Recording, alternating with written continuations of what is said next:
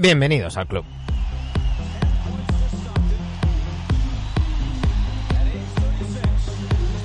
Ya estamos en noviembre, 7 de noviembre, lunes completito. Ya sabéis que mañana martes son las midterm elections en Estados Unidos, así que no va a haber partidos para que todo el mundo vaya a votar, para que los pabellones se llenen con cabinas de votación y con gente votando. Y eso significa que hoy tenemos un día completito. Juegan los 30 equipos, 15 partidos. Tenemos que repasar todo lo que va sucediendo y para hacer una buena previa y hablar de baloncesto, uno de los maestros, Andrés Monge.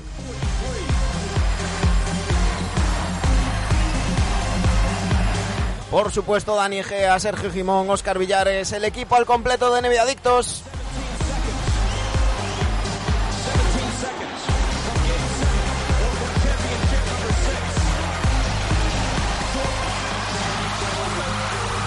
Aquí comienza el capítulo 481 de NBA Adictos.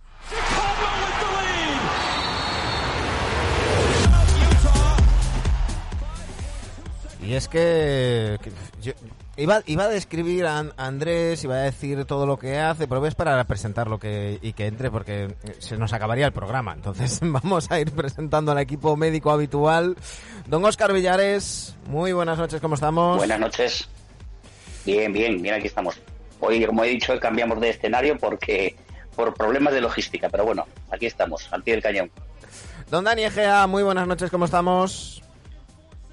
Buena, Bonanit, que digo que si nos presentases a cada uno también lo que hemos vivido en nuestras vidas, eh, sobre todo Oscar, eh, también habría minutos y minutos aquí, ¿eh? Sí, hombre, si, si, si voy Hemos contando... unos cuantos años. Si voy contando la media maratón, kilómetro a kilómetro, también un- Hostia, hostia, vaya. Vaya, ya. Eh, las- joder, ya Dani, con esos amigos, ¿eh? Sí, sí, sí, tío. Don Sergio protagonismo. muy buenas noches, ¿cómo Buenas, estamos? ¿qué tal? Buenas noches a todos. ¿Tú, tú no, has, no has ido a, a correr una maratón? Tú, tú de festi en festi, siguiendo A la... ver, los míos son festivales, maratones de alcohol. Ah, bien, bien, bien, bien. bien. Lo, lo en, un programa, en un programa deportivo esto queda, esto queda muy bien. En un programa Sí. de- Sí, por- sí, Dani, porque la, NBA la sigue gente que hace deporte nada más. Don Andrés Monge, muy buenas noches. Bienvenido, ¿cómo estamos? ¿Qué tal? ¿Cómo estáis, chicos? Un, un placer estar con vosotros, como siempre. Eh, decía que, que, que, pues, claro, presentar a Andrés Monge, ya sabéis que soy muy pesado con este tema, pero es lo que hay. Eh, el Reverso es el mejor podcast, el mejor programa de radio de NBA y de baloncesto que hay en el mundo.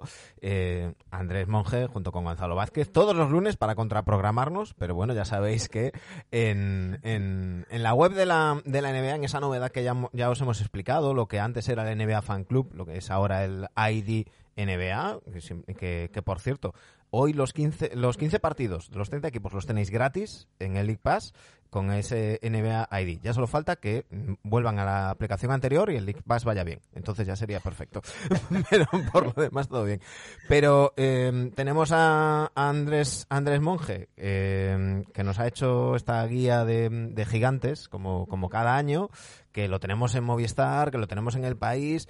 Eh, seguro que me dejó algo, Andrés. Bueno, eh, sigo con, con Movistar, con, con el país también desde el año pasado, desde la final de temporada pasada. Eh, el reverso, por supuesto, y estoy en Gigantes. Ahora menos, porque, pero bueno, sigo, sigo siendo parte activa del grupo Gigantes. Así que contento, ¿eh? Contento por estar en todos esos sitios. Una guía que mm, ya hemos comentado, además, este año la tenéis también en, ese NBA ID, en, digital, para consultarla en, cualquier momento. Recordad que el registro es gratuito, simplemente es mm, poner vuestro, vuestro correo electrónico y registraros. Y si ya erais usuarios del, del NBA Fan Club, pues el mismo usuario y la misma clave, pues, pues os vale sin, sin ningún problema. Eh, Andrés, eh, por hablar un poquito de la guía antes de meternos en, en, en faena, eh, ya lo hablamos con David Sardinero en, el estreno de, temporada, que ya se está convirtiendo en una, en una tradición, eh, pero ahora que- eh, hemos hablado con el director, ahora que hablamos con el autor, ¿cuánto te tienes que pelear? ¿Cuántas cosas te dejas fuera? ¿Cuánto, cuánto tienes que ir cuadrando en plan de, "Uf, me encantaría hablar un poquito más de esto, pero entonces no puedo hablar de lo otro? Porque, claro, tú esa cantidad de, conocimiento, de información, los datos ya los tienes en la cabeza. Es, me imagino que será casi más complicado cuadrar qué metes, qué dejas fuera que, el, que el propio contenido en sí. Sí, sí, sobre todo, bueno, en primer lugar, os digo que, eso de que se llame tradición es un poco peligroso para mí porque en algún momento va a dejar de existir esa tradición por mi, por mi salud mental, sobre todo. Pero al final, al final esa revista está pues prácticamente aprovechada al 100%, es decir, se quita a Publi, se quita todo, porque hace un tiempo, no sé exactamente cuándo fue, si fue hace dos años, si fue hace tres, pero David, eh, acordamos David y yo, poder hacer tres páginas por equipo, hacerla a 90 páginas la guía el límite máximo, digamos, que siempre han planteado por un montón de un montón de factores que no vienen al caso ahora son 100 páginas. Entonces, pues básicamente yo mi mayor margen era hacer tres páginas por equipo. Dentro de ahí, pues se puede pelear muchas cosas, ¿no? Se puede pelear qué tipo de, de caracteres entran, bueno, en fin, muchas cosas, ¿no? Pero sí es cierto que eh, para alguien como yo, además, al que le gusta especialmente pues explicar y puede ser un poco pesado incluso, ¿no? En cuanto a extensiones y demás, y también el digital nos ha mal acostumbrado a eso, o bien acostumbrado, según el que le guste o no, pero tienes menos problemas de, extensión, pues la guía en ese sentido sí va mucho más acotada. Entonces, para mí es un problema eh, a la hora de plantear muchos equipos, casi todos.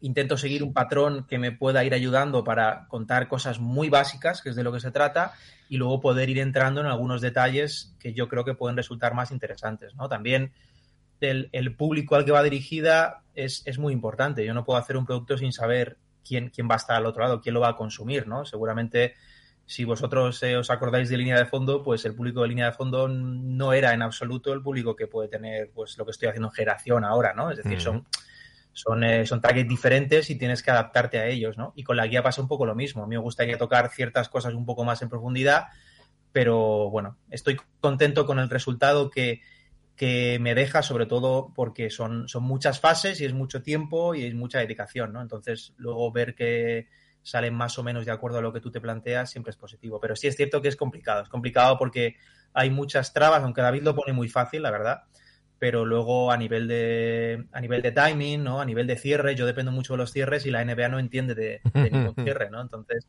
eso son cosas que, te van cambiando y todos los años tienes alguna historia que te puede cambiar, cambias alguna cosa a última hora.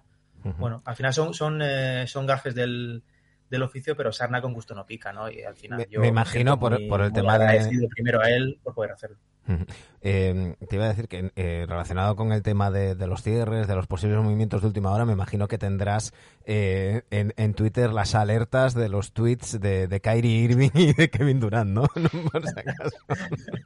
los de Kyrie Irving no, la verdad, también por salud mental he decidido, según qué personas no, no prestarles mucha atención, pero sí, al final tú tienes un, cierre que ellos me marcan, yo intento además facilitárselo lo máximo posible para que vaya con el mayor tiempo, porque no es solo mi trabajo, también hay una maquetadora, hay un diseñador, es decir, yo intento ponerlo lo más fácil posible y aún así, pues tienes, tienes márgenes, ¿no? Yo siempre recuerdo, en otra etapa de mi vida hacía, hacía crónicas deportivas eh, y había momentos de crónicas, especialmente haciendo fútbol, ¿no? En baloncesto pasa menos, pero en fútbol tenías, tenías crónicas, tenías dos crónicas diferentes para sacar al instante según el partido terminara de un modo u otro, ¿no? Entonces, ese tipo de detalles te van ayudando a saber gestionar situaciones en las que son, son bastante imprevisibles y en la NBA pasa. Como las, como las, las, eh, ostras, se me sale la, la palabra, los panegíricos. No, esos, los panegíricos es en, en, en los, en los funerales. Eh, los, los, bueno, no me sale la palabra. Cuando se muere alguien, que están preparados ahí, que tenían el de la reina Isabel. Sí, sí, sí. Eh, tampoco es la escala. Bueno, tiene un nombre que ahora mismo no, no recuerdo y pido, pido disculpas. Eh, por cierto, aprovecho para saludar a Hugo Tubío, que está por ahí, que, dice que es eh, Andrés Monge, la némesis de Neviadictos por la contraprogramación, y Martínez VR, que nos dice grandísimo Andrés Monge, un placer escucharlo como, como siempre. Antes de dejar a mis compañeros, Andrés, te voy a hacer una pregunta que me vale para dos cosas. Me vale para la guía y me vale para tu labor de, comentarista. ¿De qué equipo te hubiera gustado escribir más y tienes más ganas de comentar más partidos? ¿Y qué equipo te ha dado más pereza eh, escribir, eh, hacer la, la previa y al mismo tiempo dices, ay, ojalá no me toque este lunes comentar a este, a este equipo. Obituario, gracias, Hugo No. ¿sabes, eh, ¿sabes lo que pasa? Que, que no. Al final, como hay muchos equipos que durante la temporada no puedo ver todo lo que me gustaría a, a los 30 equipos, ¿no? Por cuestiones lógicas. Entonces veo, veo bastante a muchos equipos, veo menos a otros. Intento ver a todos siempre. Pero claro, eh, cuando quieres hacer una guía tienes que volver a ver a esos equipos, ¿no? Entonces, ahí sí tengo más pereza de ver a ciertos equipos a los que no he visto y me apetecen menos, ¿no? Pero luego escribir no me da ninguna pereza, porque incluso me apetece cuando los he visto poder intentar adaptarlos a, la maqueta o al espacio que yo tengo, ¿no? Pero sí es cierto que equipos perdedores o equipos que no tienen alicientes que, te hayan gustado, eh, los equipos que se han, se han entregado directamente al tanking, esos son los equipos que durante una temporada anterior, pues ponerte a ver partidos de ellos para ver ciertos detalles, pues obviamente te da más pereza que ponerte a ver a, a, los Miami Heat, por citarte un ejemplo, que es un equipo que me gusta mucho cómo jugó, o, o- o ver a los Warriors, o ver a los Bucks. Al final son equipos que entran mucho más fácil a alguien como yo que se fijan ciertos detalles, ¿no? Pero luego a la hora de, de escribir no me da ningún tipo de, de pereza escribir sobre los Pistons, sobre los Magic, sobre los Thunder, pero ver a equipos de entre 15 y 20 victorias del año anterior, ponerte a ver bastantes partidos, eso sí te reconozco que es, es duro. Si lo haces en verano, todavía más. Bueno, no, no has mencionado los Hornets, así que ahí lo dejo. es que a, a mí es el equipo que más pereza me da esta temporada, con diferencia, ¿eh? Con diferencia, incluso más que los Rockets, que ya es decir. Chicos, eh, Andrés es todo vuestro, Dani. Yo, Dani. Ah, bueno. No, yo por seguir un poco con la guía y antes de que mis compañeros siguen preguntar algo de NBA, de actualidad, em, ¿cuánto? mm, No sé si tiene, tú que eres el hombre de, un hombre estadístico, un hombre que de numeritos, ¿verdad? Eh, no sé si tú tienes por ahí en algún Excel eh, la media de tiempo que gastas en eh, hacer el análisis de cada franquicia en todos los años que llevas haciendo la guía. Por decirlo de alguna manera, pues oye, a mí los Warriors, con todo lo que hay que explicarme, es mucho más fácil explicarlo, porque, joder, es una cosa que al día a día y tenemos mucha facilidad de información. Y como tú Mm. decías, que a lo mejor hay equipos, pues Manu decía los Hornets, por ejemplo, que tienes que empaparte ahí dos o tres vídeos, porque claro, desde abril que no los vemos, ¿no? ¿Tienes alguna media que digas, joder, este equipo siempre me cuesta un montón sacarle el. el En, en escribir resumen"? normalmente tardo, es decir, lo que es escribir solo, eh, pero solo estando o haciendo eso, tardo en torno a un mes, escribir toda la guía. Es decir, día arriba o semana arriba, semana abajo. Pero luego eh, los procesos, os cuento, el proceso, el proceso de visionado, ¿vale? Los veo, Sí. veo todo lo que, lo que puedo de los 30 equipos. Hay equipos que ya los he visto mucho y no necesito nada más. Hay otros que sí, necesito, pues me pongo partidos eh, que pueden ser significativos del año anterior, me pongo varios y a partir de ahí pues voy intentando cazar detalles, ¿no? Si, si los detalles los cazo antes, pues veo menos partidos.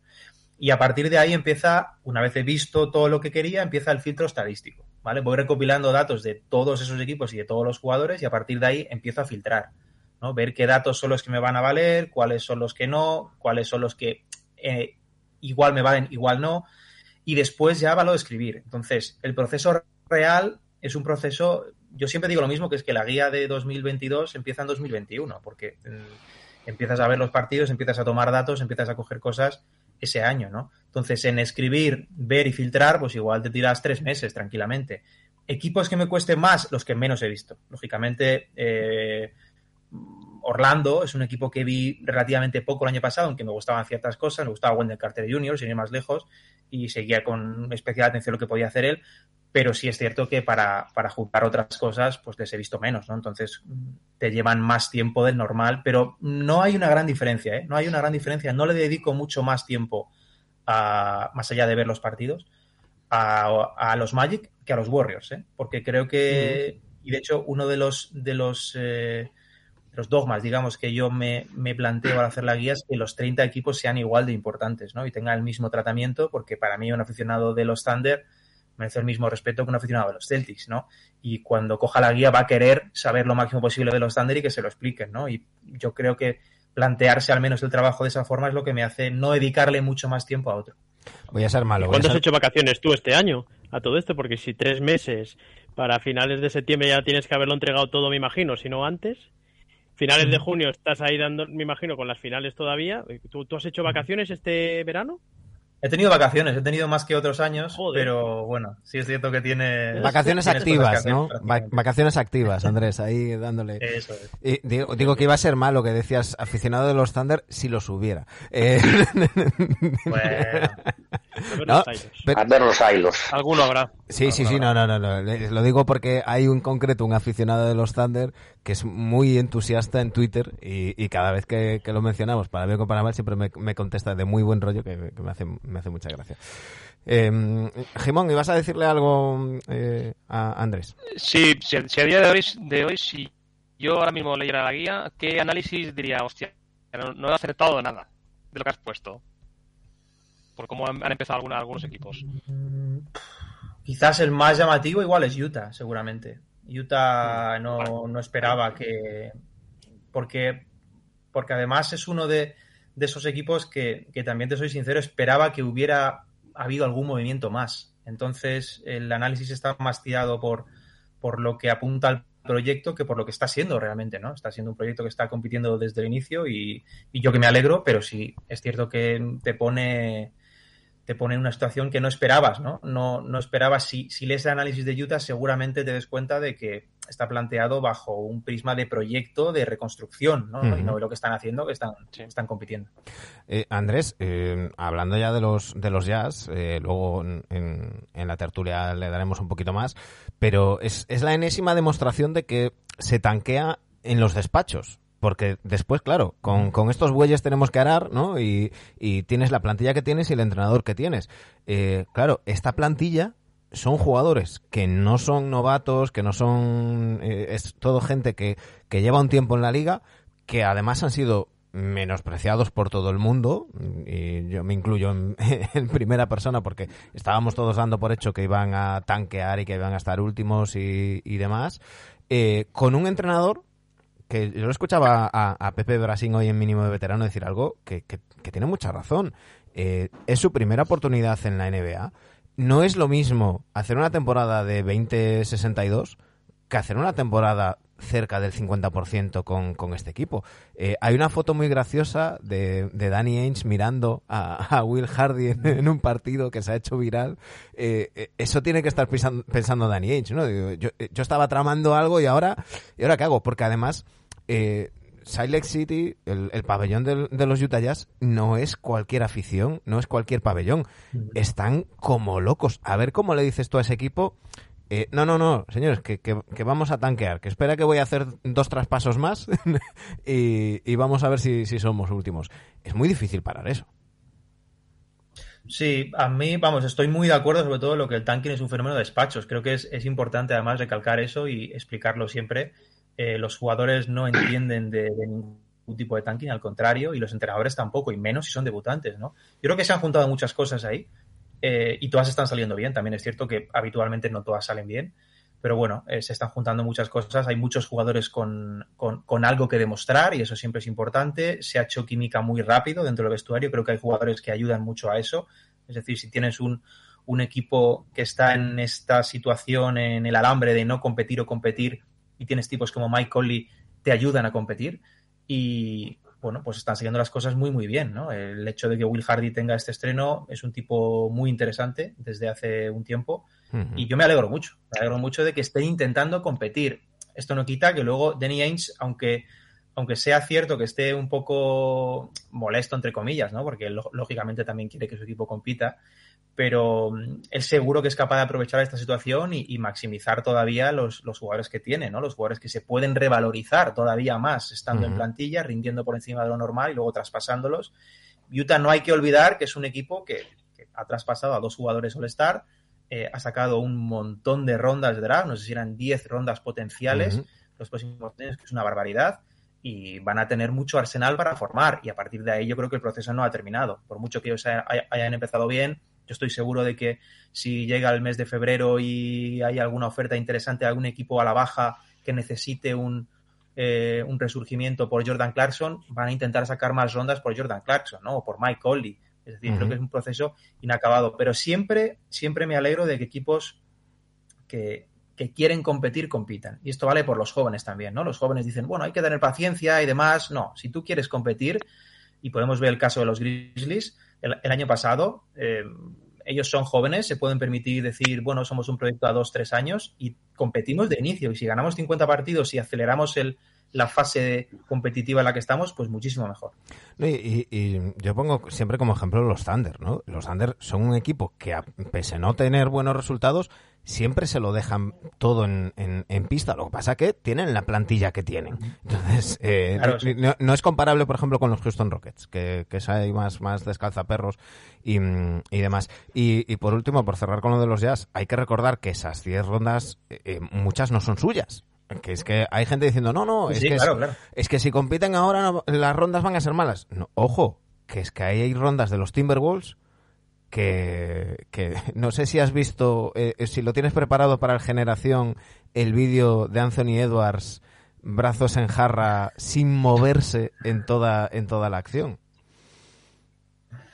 No, pero ellos, ellos sí que mm, son, son rondas de Cavs y de Timberwolves, 10, 10 eh, de esas dos franquicias más las suyas propias. Es decir, es, un, es, un, es una materia tremenda de rondas. ¿no? En, en, cuanto a lo de Edwards, Minnesota es otro caso de equipo que, fíjate, aunque no, no han comenzado tan bien, pero es un equipo que, eh, que yo aplaudo. ¿eh? Aplaudo mm. la intención de competir con tus medios, de ser valiente.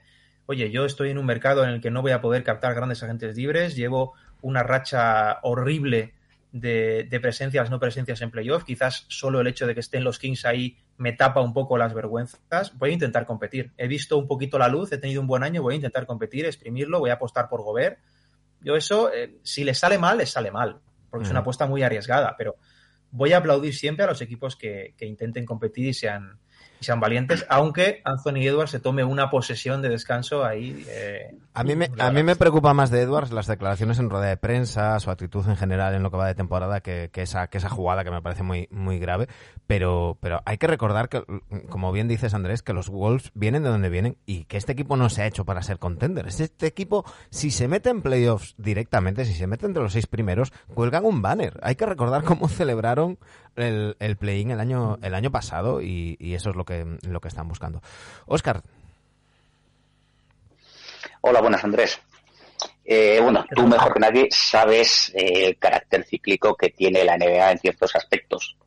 Eh, entre ellos, pues eh, siempre hay equipos que se incorporan a un grupo de, un selecto grupo de competidores cada cierto tiempo.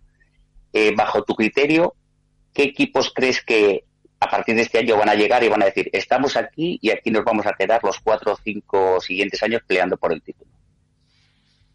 Bueno, los, los, casos más claros para mí son Memphis en el oeste. Lo que vimos el año pasado no es, eh, no es una casualidad, es un equipo tremendamente bien construido en base a elecciones no tan altas del draft, si obviamos a Yamoran y a Jaren Jackson, pero hay muchos jugadores ahí que han salido un poco bajo el radar. El caso más evidente para mí es Brandon Clark, que es un jugador que, que, que me, encanta y es un jugador imprescindible en un equipo que va a ganar muchos partidos durante muchos años. Y en el este están construidos de otro modo, pero los Cavs. Los Cavs son un equipo que yo creo que han, han pisado el acelerador y se van a quedar. Se van a quedar en la élite del este porque tienen básicamente tres años garantizados del núcleo este que tienen. Han aprovechado muy bien la situación con Ivan Mobley, que es un contrato de novato que rinde por encima de lo que es un novato, para hacerse con Donovan Mitchell. Es otro caso clarísimo de equipo valiente y creo que mm, las piezas que han tocado están muy bien tocadas. Creo que eso, esos dos equipos son los dos equipos jóvenes más, más interesantes de la liga ahora mismo. Uh -huh. Dani. Sí, ah, bueno, eh, ¿quién crees que va a creer mm, directa y al pie y cortita? ¿Quién va a ganar más partidos a final de temporada, Brooklyn Nets o Los Ángeles Lakers? Creo que Brooklyn Nets. Sí, uh -huh. yo también. Eh, venga, pues, pues, vamos a entrar a saco. No, con... no, no, ya, es, esto era un poco para abrir el. el esa, esa para su sección, de... para papá o a mamá, ¿no? Sí, sí, sí. Eh, no sé, preocupante las dos franquicias, ¿no? Eh, luego me imagino que en la tertulia hablaremos de lo que está pasando en Brooklyn, pero que no pase de refilón un poco lo, la catástrofe que están siendo los Lakers estos últimos dos años. Es tremendo, ¿no? Lo de este año también. Eh, Westbrook, eh, incluso en el partido de ayer, creo que se le cantaba MVP a modo de cachondeo en su no, propio no, estadio. no, no, no, no, es que no era cachondeo. Es que eso es lo grave. es que no era cachondeo. Bueno. Es que le cantan MVP porque es ver. verdad que engancha cinco jugadas buenas, que hace un primer cuarto muy bueno y la gente se viene arriba y le canta MVP. Ah, Eh, yo creo que es cachondeo, lo que, le- que se lo cantaban en plan cachondeo. ¿eh? Eh, cuéntanos un poco tu parecer de Lakers este año, ya que tenemos a Oscar, que es un declarado fan de Lakers. Sí. Anímale, anímale. Que lo- Es complicado, complicado, ¿eh? ¿eh? es complicado. Ya sabrá bien Oscar, entonces. Sí. No sé, yo, yo, yo creo que son, son dos franquicias que eh, han tomado malas decisiones de, de gestión y eso invalida casi todo el talento o casi todo el talento en cuanto a líderes que tienen, porque son dos franquicias que tienen a dos de los mejores jugadores de los últimos 20 años. Y cuando tú estás mal con esos jugadores es porque has hecho muchas cosas mal previas y tú te pones a, a- valorar las decisiones que han tomado los despachos, el poder en realidad que les han dado a, a- a los jugadores para, para tomarlas. Eh, los Lakers desde que ganan el título han, han echado abajo básicamente lo que tenían. Es una cosa increíble. Es cierto que han tenido mala fortuna con las lesiones, pero es una plantilla horriblemente mal construida, eh, diseñada sobre una quimera, que es que LeBron siga siendo LeBron hasta que tenga 57 años y que Anthony Davis esté sano y sea el Anthony Davis del anillo, ¿no? Ninguna de las dos cosas existen ahora mismo, no a ese nivel. pero Andrés, plantilla Andrés, es que ni eso, ni eso, porque eh, eh, si algo ha funcionado con LeBron es LeBron y tiradores. Y lo que han, Claro. lo que han hecho los dos últimos años es decir, a ver, vamos a, a tener la plantilla con peores tiradores. Eh, estaban ahora mismo, eh, voy a buscar el dato en, en Basketball Reference, pero estaban en eh, por debajo del 28% de, de triples. Sí, sí, sí. O sea, que, que, que es, es- Bueno, ellos, ellos es que es una, es una de las peores plantillas que yo le recuerdo, si, si saltamos quizás a tiempos iniciales en Cleveland, igual mm, tenemos otra, ¿no? Pero con, con espíritu de competir es una de las peores plantillas que yo recuerdo a, a- en, torno a, en torno a LeBron. Eh, partiendo de que el propio LeBron es un jugador ya con cierta edad, con ciertas necesidades, tanto defensivas como de descarga a nivel de volumen creativo, que es para lo que se trae a Westbrook. Lo que pasa es que es una, es un, es una situación que tiene muchos contras. Eh, Anthony Davis no es el mismo Anthony Davis de hace dos, tres, cuatro años. Es una, es una franquicia mm, con, con muchas malas decisiones, ¿no? Y Brooklyn, que por ejemplo sí, sí es una plantilla que tiene eh, cierta estructura más creada, pero es una plantilla cimentada sobre dos personalidades que son, son imposibles, ¿no? Yo, yo es que siempre, siempre he pensado que mm, un equipo competitivo tiene que estar bien entrenado, aunque el entrenador mm, sea de, de un perfil más bajo, eh, no es necesario que sea un, un tótem de la liga, que sea Phil Jackson, que sea Greg Popovich, no es necesario, sino simplemente teniendo un perfil más bajo, pues yo creo que necesitas que tu entrenador entrene a tu equipo. Y creo que Brooklyn es un equipo inentrenable. Es un Ujú. equipo en el que tú pones a Phil Jackson, a Phil Jackson de los Bulls y sale corriendo. Tú pones a Popovich, es que da igual al hombre que pongas ahí que no es capaz de entrenar eso, porque son jugadores o es un grupo que no se deja entrenar. Y para mí eso es un problema gravísimo si tú quieres competir. Entonces, son dos, Hay- son dos franquicias Hay un dato, muy Andrés. tristemente a la deriva para mí. Hay un dato escalofriante, que es que decían que en, que en los últimos partidos de, de Steve Nash, eh, los scouts de, de los, de los equipos rivales, esto informaban en The Athletic, eh, contabilizaban más de 10 jugadas indicadas por Nash en las que Kyrie Irving hacía otra cosa directamente, ¿no? Y que había como, como un enfrentamiento directo en plan y que, que bueno, que, que lo que en un principio parecía un despido, que luego se dijo que era de mutuo acuerdo y había, había mucha gente especulando, bueno, dicen de mutuo acuerdo por no decir que le echan, no, no, al parecer Nash estaba hasta los huevos, está muy, muy bien el programa de Bill Simmons con Raya Bell, donde Raya Bell dice, hombre, es que se le veía, dice, le veía viejo, le veía viejo, le veía que no se divertía, ¿no? Y tal. Y pues, pues esas, esas cosas también, también cantan. Eh, ahora te preguntaré por Kyrie, pero eh, hablabas de, LeBron y, de Kevin Durant. Eh, nos decía el, bueno, la cuenta de Twitter de, la NBA, de, de, prensa, de NBA Communications, un dato que me ha parecido escalofriante, y es que desde el partido de Navidad de 2018 no se enfrentan Kevin Durant y LeBron James. Bueno, es un dato tremendo, es un dato tremendo. Eh, lo desconocía, la verdad. Yo también, es que me, me, he quedado, me he quedado, y claro, cuadra entre las lesiones de uno, del otro y, de, y el cambio de conferencia, pues... Yo, yo, yo creo que cambiaban los dos eh, cualquier tipo de enfrentamiento con, con tener eh, estructuras a, a, su alrededor sólidas. Creo que son, son víctimas de, de su propio poder. Al final eh, no son no son víctimas eh, del, del, entorno, sino ellos han contribuido a crear ese problema Mm. y tiene muy difícil solución porque son dos jugadores mayores y son dos jugadores históricamente buenos y a mí me da me, me apena ver a dos jugadores de esa dimensión en una situación tan, tan dramática, ¿no? Los Lakers porque es un equipo muy mal construido a, a, a muchos niveles diferentes y los Nets porque es un equipo con una toxicidad, un grado de toxicidad que yo no recuerdo ningún otro igual. Es decir, hemos, hemos visto grandes equipos de superestrellas que se intentaban formar y han fracasado, pero este nivel de toxicidad deportiva y social, yo no recuerdo ningún caso tan, yo solo tan, recuerdo tan como yo solo recuerdo aquellos Portland Jail Blazers donde donde Sabonis el pobre Sabonis padre eh, eh, a veces le veías jugar y poner cara como diciendo Dios mío lo que tengo que aguantar con estos niños eh, pero claro era un equipo completamente distinto de un perfil completamente distinto que in, acabó casi siendo un contender pero que ese no era el objetivo inicial eh, pero claro, este equipo, que, además sean las estrellas las que pues, pues sufran de sonajerismo, pues, pues clama, clama al cielo. Eh, te voy a preguntar directamente, ¿hemos visto el último partido de Kyrie Irving en la NBA? Yo creo que no, pero es una situación imprevisible en cuanto a dónde va a acabar y en qué circunstancias. Me...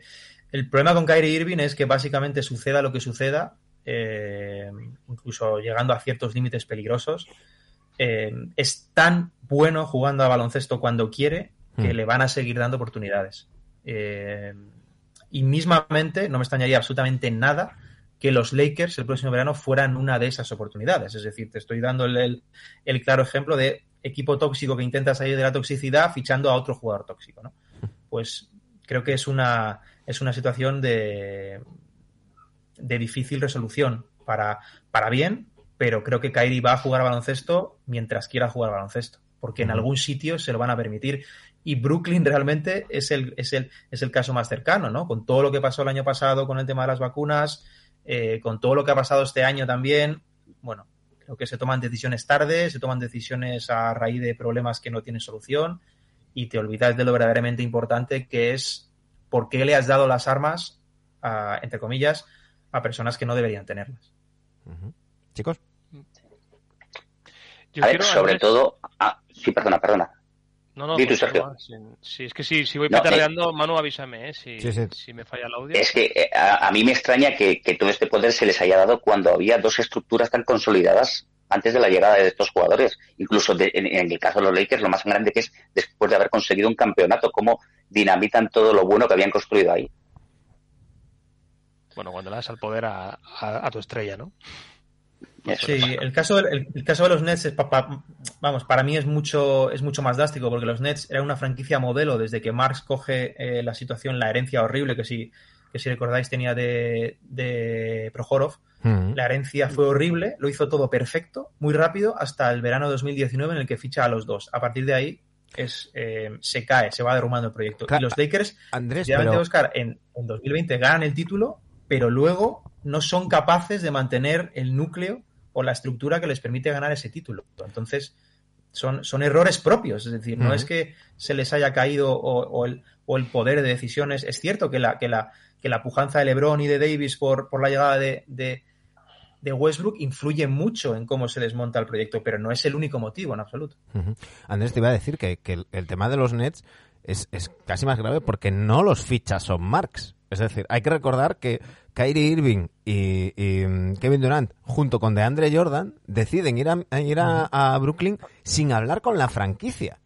O sea, y lo, y lo filtran y, y, salen, no recuerdo si fue, me imagino que Charania, que suele, es el que suele filtrar cuando es del entorno de los jugadores, eh, Bognarowski suele ser el entorno de, de los agentes, eh, y, y, entonces los Nets dicen, oye, pues vale, porque claro, ¿quién, quién no va a querer el, ese talento eh, a, a, pesar de eso. Pero claro, ya es empezar la casa por el, por el tejado. Sí, es lo que dices al final. Es una situación que, que tú no controlas. Tú creas un proyecto para llegar a ese punto, es decir, para captar a estrellas, se te ponen a tiro esas estrellas y aceptas dar ese paso, pero luego es necesario controlar, ¿no? Nosotros, vamos, uh -huh. eh, el penúltimo programa que hicimos nosotros de los límites del, del, del, poder de los jugadores es básicamente sobre eso. Es decir, uh -huh. oscila todo sobre, sobre cómo se puede controlar, si es que se puede, a las estrellas para que no, no desmonten proyectos a su antojo, porque está muy bien, ¿eh? está muy bien el empoderamiento de jugadores si les pones cierto límite, porque si no, estamos viendo lo que estamos viendo. Todo tiene que estar balanceado. Por cierto, recomiendo encarecidamente, antes de escuchar el 181, creo que es, escuchar el 77, escuchar los dos seguidos y, y ver cómo ha evolucionado en, en, un tiempo eh, la situación, el empoderamiento y cómo lo veíamos, cómo lo veían los jugadores y el efecto que ha tenido en, en la liga. Y como siempre, el reverso es un ejemplo magnífico para, para seguirlo y para, y para reflexionar. Y no nos olvidemos aquello de aquellos barros, estos lodos, o como sea que sea el refrán, todo esto viene de ese acuerdo, eh, el, el, último CBA que negoció Chris Paul, eh, que, que, le dio tanto poder y que, y que denunciaba um, en, el posta, en el podcast de Delmon Green, eh, Lou Williams, diciendo, eh, nos avisaron. Nos avisaron, nos dijeron que se iba a acabar la clase, la clase media, que los jugadores con máximos iba a tener, iban a tener contratazos, que el, el, el suelo iba a subir, pero que la clase media se iba, se iba a acabar. Ahora no nos podemos quejar, ¿no? Pues eh, ahora que venimos a, que en, enfrentamos un nuevo acuerdo um, colectivo, una nueva negociación, hay que tener eso, eso en mente. Y, y, ya han salido rumores, Andrés, de, de, posturas de algunos equipos que piden flexibilizar eh, el tema del, del máximo salarial. Eh, se habló en su día de medidas para, para eh, premiar o, o, o, primar a los, los equipos que mantengan a los jugadores en sus franquicias, ¿no? Pues, eh, oye, pues un caso como los, los Warriors, eh, o me voy ahora a los Caps, ¿no? Con todo estos, este talento que han drafteado eh, dentro de 5 o 6 años, pues que esas renovaciones no cuenten al, al 100% en el límite salarial y, y demás, pero por otro lado también hay otros equipos que, que, piden lo contrario, ¿no? Endurecerlo. Por el medio van a estar los, los jugadores, está ese umbral de nuevo contrato televisivo. Tenemos que estar pendientes de esa negociación también. Es que la, la clave para mí, incluso más que más que el nuevo CBA, que también, bueno, es un, es un tira y, a, y, y afloja que es periódico, la clave para mí es el contrato televisivo. 2025, cuando mm, se firme, se están hablando de cifras que triplican el contrato televisivo actual, mm. tienen el referente de la NFL.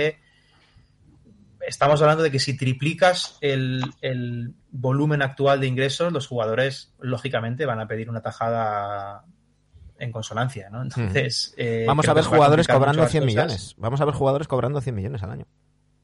Sí, y, y bueno, y si, y si eh, al final, si todos esos ingresos se se balancearan de un modo en el que tú tienes cierta responsabilidad dentro de tu parcela deportiva, pero es que lo que estamos hablando del poder de los jugadores pertenece a unos pocos. Claro. Aquí nadie, ningún jugador, ningún tercer espada, ni siquiera de una franquicia, puede, puede, puede reunirse con el dueño como hizo Kevin Durant y decirle despídeme al general manager y al entrenador, o si no me voy yo. Claro. A nadie, a nadie se le ocurre siquiera eso, ¿no? Eso, firma aquí, firma aquí que te vas, cierra al salir. Claro. En fin, eh, estoy tan a gusto que, que, que, te dije media horita, Andrés, y, y ya nos hemos pasado. Chicos, eh, una última para, está, para Andrés. Estás tan a gusto que nos vamos a ir los tres y os quedáis los dos hablando ya un rato más. Dale, dale. No, yo, yo, yo, tengo una pregunta, solo... pero ya para... Oscar, tú ya has hablado antes, me toca a mí ahora, ¿eh? Sí, sí, habla tú. no, una pregunta que es actualidad de este fin de semana, que creo que en el programa pasado lo, lo dijimos, pero muy de refilón eh, Andrés, ¿tú qué opinas de estos back-to-backs del mismo partido día sí día también? O sea, no me para gusta, mí que pierde, no pierde espectáculo, ¿no? Eso. Sí, sí, sí. Entiendo que al final es una cuestión de calendario, ¿no? Es una cuestión también que se ha mirado para pues limitar viajes, limitar, pues eso, ¿no? Todos sabemos, ¿no? Porque los jugadores también han hecho fuerza y yo entiendo. Eh, todo pasa quizás por el hecho de que no se acaba de reducir la fase regular, que yo creo que es el objetivo a medio plazo. Pero no me gusta, no me gusta sinceramente porque pierden un poco de, no sé si de, de valor o, o, o, emocionalmente yo los veo de forma distinta. Además, siempre tengo la sensación de que sean los equipos que sean, si juegan dos seguidos, uno va a ganar cada uno, el que juegue en casa, es decir, no sé por qué, pero siempre tengo esa sensación. Eh, no me gusta, no me gusta, la verdad, no entiendo por qué lo hacen, pero no me gusta. Uh -huh. Compartimos, creo, todos el sentimiento. Dani. No, Oscar, Oscar, dale, sí. Nada, eh, bueno, simplemente eh, no hemos hablado nada de momento. respecto al reverso. Eh, simplemente esta cuestión, no sé si lo habéis comentado alguna vez en, en el programa, si habéis hablado alguna vez. ¿Os habéis planteado tú y Gonzalo dónde está el límite, hasta dónde va a llegar la trayectoria del reverso? ¿Tenéis puesto un tope de decir, oye, vamos a llegar hasta aquí, de aquí en adelante ya cada uno que siga su camino? O, o simplemente, oye, de, de dejar las cosas correr y, y si funciona como están, hasta, hasta donde diga el destino. ¿no? Exclusiva, exclusiva. No lo sé, la verdad es que no nos hemos planteado ningún tope, ningún tope, ¿no? Eh, sí, vamos, hemos dicho muchas veces, yo creo que nació un poco por casualidad el programa, eh, pero el cual se la debemos mucho a Ramón Trecet, dicho sea de paso, ¿no? Que fue quien confió en nosotros. Pero no sabemos hasta dónde nos va a llevar. Lo que sí creo es que, que, que podemos decirte, tanto si se lo preguntas a Gonzalo como si me lo preguntas a mí, es que estamos muy cómodos, muy cómodos haciéndolo. ¿no? Que es un programa que nosotros nos habría gustado escuchar y por eso es el que intentamos hacer. ¿no? Y tenemos mucha suerte además de que lo que nos gusta hacer guste a mucha gente. ¿no? Y, eh, y, y, sean tan, tan respetuosos y tan cariñosos como por ejemplo sois vosotros aquí. ¿no? Y entonces eso al final nos da una, una, una perspectiva muy bonita para seguir haciendo ese programa. Y luego también, por supuesto, mientras eh, existan plataformas como NBA que, que, confían en el producto, pues nosotros estaremos encantados de seguir haciéndolo y, bueno, disfrutar de ello. No nos hemos planteado ¿eh? si, si dar un siguiente paso. Ha, ha, habido gente que nos ha dicho, ¿por qué no hacéis un, un, un libro de historias del reverso? ¿no? Decimos, uh -huh. bueno, al final son, son historias que nacen para ser contadas en, en ese medio, ¿no? Pero uh -huh. No nos hemos planteado. Yo te digo que ojalá dentro de 5, 10, 15 años podamos seguir estar haciendo ese producto. Uh -huh. Ese producto, porque a nosotros es un producto que nos, que nos encanta hacer. Dice el guaje. Y nosotros que lo escuchemos. Dice el guaje, Oscar, ni en broma, como lo dejen voy a por ti por cenizo. Dice, no es un programa, no es un programa, es una cultura, una forma de vida. Dice Gutovio, da para grabar en vídeo con buena producción. Yo ahí nos. A ver, sí, pero es que es que el reverso es un programa de radio. El reverso es un programa para escuchar, eh, además con calma o, o, bien conduciendo o bien con tus. Con tus o corriendo pasando. o entrenando, como me he tirado yo los últimos cuatro meses. Que sí, que sí, coño, que está muy bien como lo hacéis en ese formato. No, no inventéis. Stop inventing, como decía el, el Junior. Está muy bien, está muy bien. Bueno, Andrés, pues no te vamos a quitar más, más tiempo. Sí que vamos a aprovechar, que lo, dijimos a micro cerrado, para hacer promoción de, de tu cuñado, porque tienes ahí un cuadro que estamos viendo eh, a la gente que nos esté escuchando en formato podcast. Eh, tiene, tiene Andrés un cuadro de, de, LeBron James, ahí al fondo vemos eh, una niña pintada con los colores de, de, de David Bowie. Eh, haz, un poquito de promoción de, tu cuñado.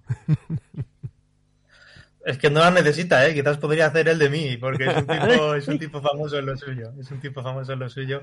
Ha estado en muchos sitios, ha estado en Estados Unidos también tatuando y demás, o sea que es, es un artista, es un artista total. Pero sí, sí, sí, como sabe además que me gusta, bueno, me gusta mucho David Bowie y me gusta el básquet, pues eh, tuvo el detalle y yo tengo el detalle de ponerlo aquí para, para que donde trabajo me intente inspirar. Pues, pues nada, Andrés, te, te, vemos hoy a las 3 de la mañana. Eh, volvemos a decir, hoy hay 15 partidos, empiezan a la una y cada 15 minutos. Cada 15 minutos, esto es como, como si fuera una contrarreloj de ciclismo que le gusta tanto a Dani, que, que cada, no sé si son 3 o 4 minutos van saliendo Vaya, los corredores. No, dos o tres. Pues, pues bueno. Cada dos o tres van saliendo. Pues, pues cada 15 minutos. ¿Esto por qué? ¿Por qué lo del de cuarto de hora tiene, digo yo que tendrá su explicación, ¿no? Y no hacerlo coincidir cuatro partidos a la una. Porque van no a hacer van a hacer una especie de eh, a ti que claro, te gusta lo de NFL, una especie de red zone en, en ah, la aplicación de, ah, del, de, la NBA. Eh, hay, hay, entonces, bueno, pues para que no coincidan los momentos estelares de los partidos a la misma hora y poder ir pues combinando y tener a la gente pues desde el principio hasta hasta el, hasta el final. A las 3 de la mañana en Movistar Plus, allí tendremos a Andrés Monge. Eh, ¿con, ¿con, quién te toca hoy? ¿Con Fran? Hoy con Antonio. Con, con Antonio, Antonio, Antonio Fran ha causado baja de última hora, así que va a estar Antonio conmigo. Memphis Boston es un, es un partidazo. Partidazo, sí señor. Sí. Pues ahí estaremos. Andrés, ya sabes que esta es, esta es tu casa, que somos fans y, y, por cierto, al final no hemos hablado de la nueva sección en el Generación. Eh, hacía falta, se echaba de menos eh, y, y cubriendo muy bien, si me permites, que sé que te, que te gusta, eh, el hueco de la Pitipedia, es- eso- esa- ese análisis que hacía Piti Hurtado que estábamos echando de menos y, y la verdad es que está, está muy guay. Bueno, os agradezco, os agradezco al final eh, todo lo que decís, el, el cariño que, que dais a todo lo que hago y bueno, ya sabéis que siempre que me invitéis y siempre que se pueda cuadrar, aquí estaré encantadísimo de, de charlar con vosotros. Pues muchísimas abrazo. gracias Andrés, un abrazo. Chao. Mira, hasta luego.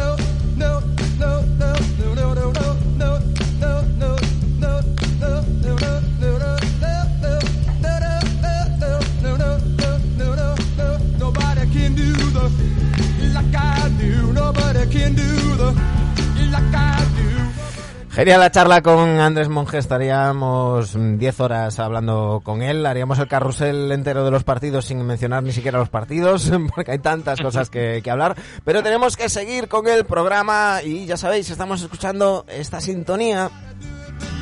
Que está de moda en Barcelona, ¿no? Sergio, A ver, la canción de moda en Barcelona, ¿no? No, no, eso fue una vez. No Des- está de Bueno, moda. pues eh, suficiente. des- desde, desde el cariño os lo digo, cuando subo la sintonía, si habláis, ni se escucha la sintonía ni se os escucha a vosotros. Entonces, cuando yo subo la sintonía, luego la vuelvo a bajar, ya comentáis lo que queráis. Venga, vamos a probar. Dani, ¿le, ¿le respondemos o no? Es un strike, ¿no? Eso es un strike. Sí.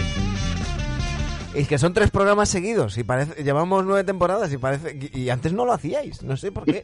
Sois como esos niños que est- est- estáis en la adolescencia, de repente os habéis vuelto tra- trastos. Me voy a marcar un Anthony Edwards. bueno, esta es la sintonía de The Mamas and the Papas, la nueva sección de Dani Egea para esta novena temporada, en la que ya sabéis, nos pone en un brete, nos hace decidir a quién queremos más, si a papá o a mamá. Eh, y, y nos toca, pues, pues eh, sufrir para elegir una de las dos opciones. Cuéntanos, Dani, ¿cómo quedó la cosa la semana pasada? Pues quedó fantásticamente bien. Eh, muy bien quedó. El año, la semana pasada, lo tengo aquí, ¿eh? La- Ah, vale. Tengo una, a ver si digo la semana pasada os preguntaba con quién os quedabais en clave NBA siempre. Jason Kidd Steve Nash, un 76% Steve Nash. Ujú. Y en la otra, eh, si recordáis, era Giannis Antetokounmpo de Novitsky. Ujú. Si queréis los resultados, pues los miráis. Ganó. Miráis, los buscáis, porque no lo tengo muy mano. Nowitzki. Salió Novitsky, ¿verdad? La última Sí, vez sí, que lo sí. miré estaba Pero Novitsky. por mucho. No, Sesenta y tantos. no, por mucho. Sesenta y no. tantos. La última vez que yo lo miré estaban, estaban no, unos no, 60, ¿Qué 60, dices? 40 más o menos. 58-42. ¿Ves? Es que le quedan Bueno, 13 minutos, sí, por eso no, no me ha sal- no me ha saltado el aviso. Claro, quedan ves. 13 minutos por votar. Bueno, ¿qué tenemos hoy? Cuéntanos. Ya sabéis que hacemos dos elecciones, dos preguntas. Eh, clave NBA. Ujú, Cuando os diga los nombres, no me lo digáis ya al momento, no reventéis la sección todavía, cariños. ¿Sois más de mamá? Esta yo creo que la primera creo que va a estar clara y la segunda creo que va a dar un poco más de guerra. ¿Sois más de mamá? ¿Ricky Rubio? ¿O sois más de papá? Rayon Rondo.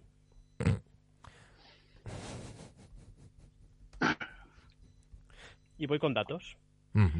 Ricky Rubio, ya sabéis que es de aquí, a un pueblo al lado de mi casa de Tarragona. Rayon Rondo, que es americano.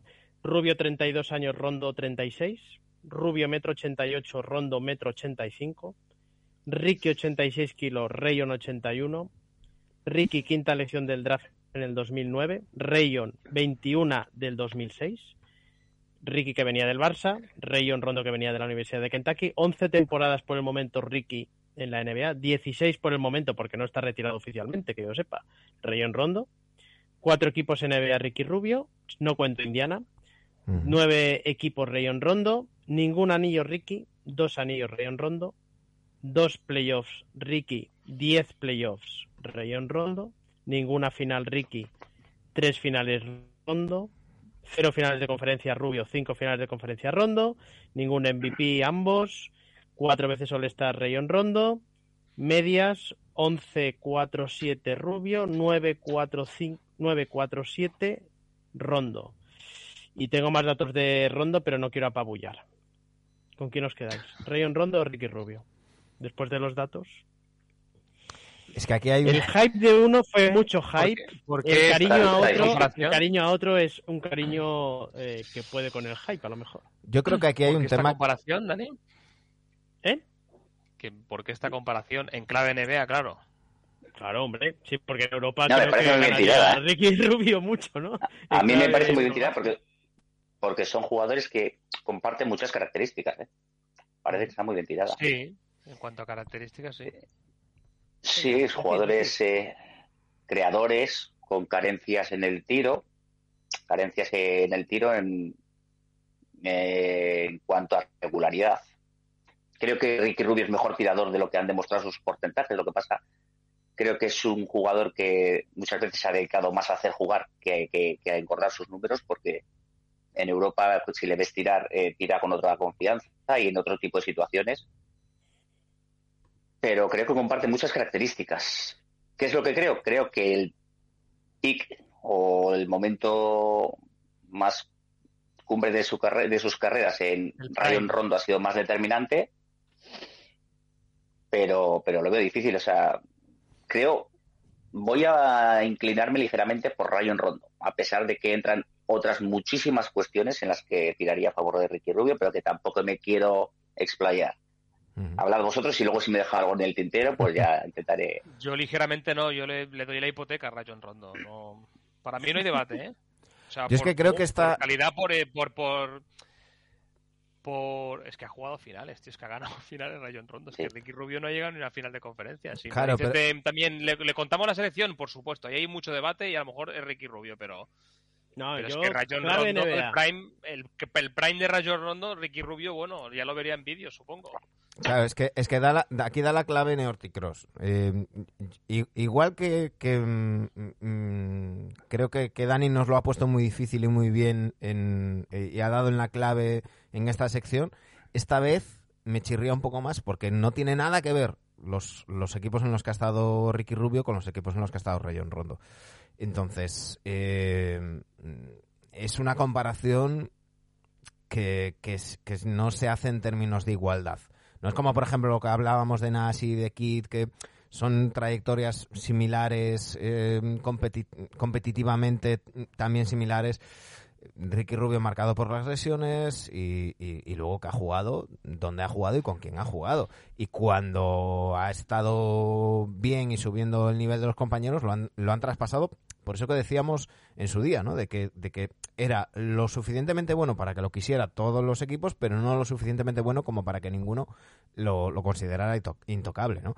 Y, y Rayon Rondo, sí, el Rayon Rondo de, de los Celtics estuvo muy bien, pero es que estaba acompañado como estaba acompañado y era la cuarta espada. Yo me voy a quedar con Ricky. Dan, ¿no? Eh, es que es difícil, ¿eh? Es difícil. Porque intento, si pienso con el corazón, lo tengo claro, que intento pensar en la cabeza, intento olvidarme de todo lo que han conseguido en su, con sus todos. selecciones.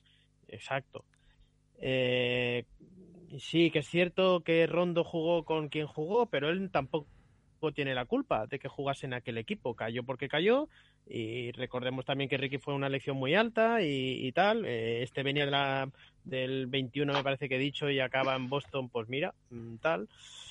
Eh, yo la época de Rayon Rondo de aquellos, eh, aquella época con Boston me maravillaba aquel jugador, me maravillaba. Aquí sí que me quedo más por los por los números conseguidos por Rubio, eh, por Rondo que, que con Rubio, ¿no? Porque al final es que a Rubio le hemos visto también mucho tiempo lesionado, ¿verdad? Claro. Pero es que a Rondo también le hemos visto mucho tiempo arrastrarse. Es decir, el, el, el rondo de los 18 partidos en los Clippers, el rondo de Cleveland, el rondo de Atlanta, el rondo de Dallas, el rondo Claro, de Pelicans, Pero el me hablas de la- Kings, me hablas, sí. el rondo Son de 16 Bulls. tempo- son, son 16 temporadas de Rondo los últimos años. Bueno, Claro. en Chicago los mete en playoff, ¿eh? Juega playoff en, con Chicago. Río en Rondo. Sí, hombre, pero, pero siendo, siendo, Bueno, no voy a decir intrascendente, es pero, pero su temporada es mala. Bueno. Bueno, mala. Bueno, no sé. Que es bueno, regular y malo, ¿no? Habrá matices, digo yo. Bueno, ya, eso, eso es lo que yo creo, ¿eh? Pero vamos, que es de esos, de esos, de esas situaciones en que si sale el otro, pues no Mira, me parece la, una la temporada de Rondo en Chicago es que ni siquiera es titular todos los partidos, es titular 42 de, de 69 que juega, que es que es el, el séptimo en, ata- en anotación del equipo. Eh, Bueno, Rondo nunca ha sido un anotador. no, no, pero, acuerdo, pero ¿eh? coño, no, pero una cosa Ah, es no bueno, ser un anotador y da- otra da cosa los es ser... datos de las, da, da todos los datos, no solo el de la anotación. Sí, no, no, no, pero vamos a asistencias, sí, 6,7, pero es que tiene a Butler con 5,5, a, a Wade con 3,8. Pff, No sé, eh, a mí eh, esa temporada de Rondo a mí me- no me parece una, una buena temporada. Mm, No sé, yo yo me quedo con Ricky Rubio. No, el pro- Solo hay que darse el cuenta que para, que haya, para que haya debate estamos hablando del rondo de Chicago o el rondo de...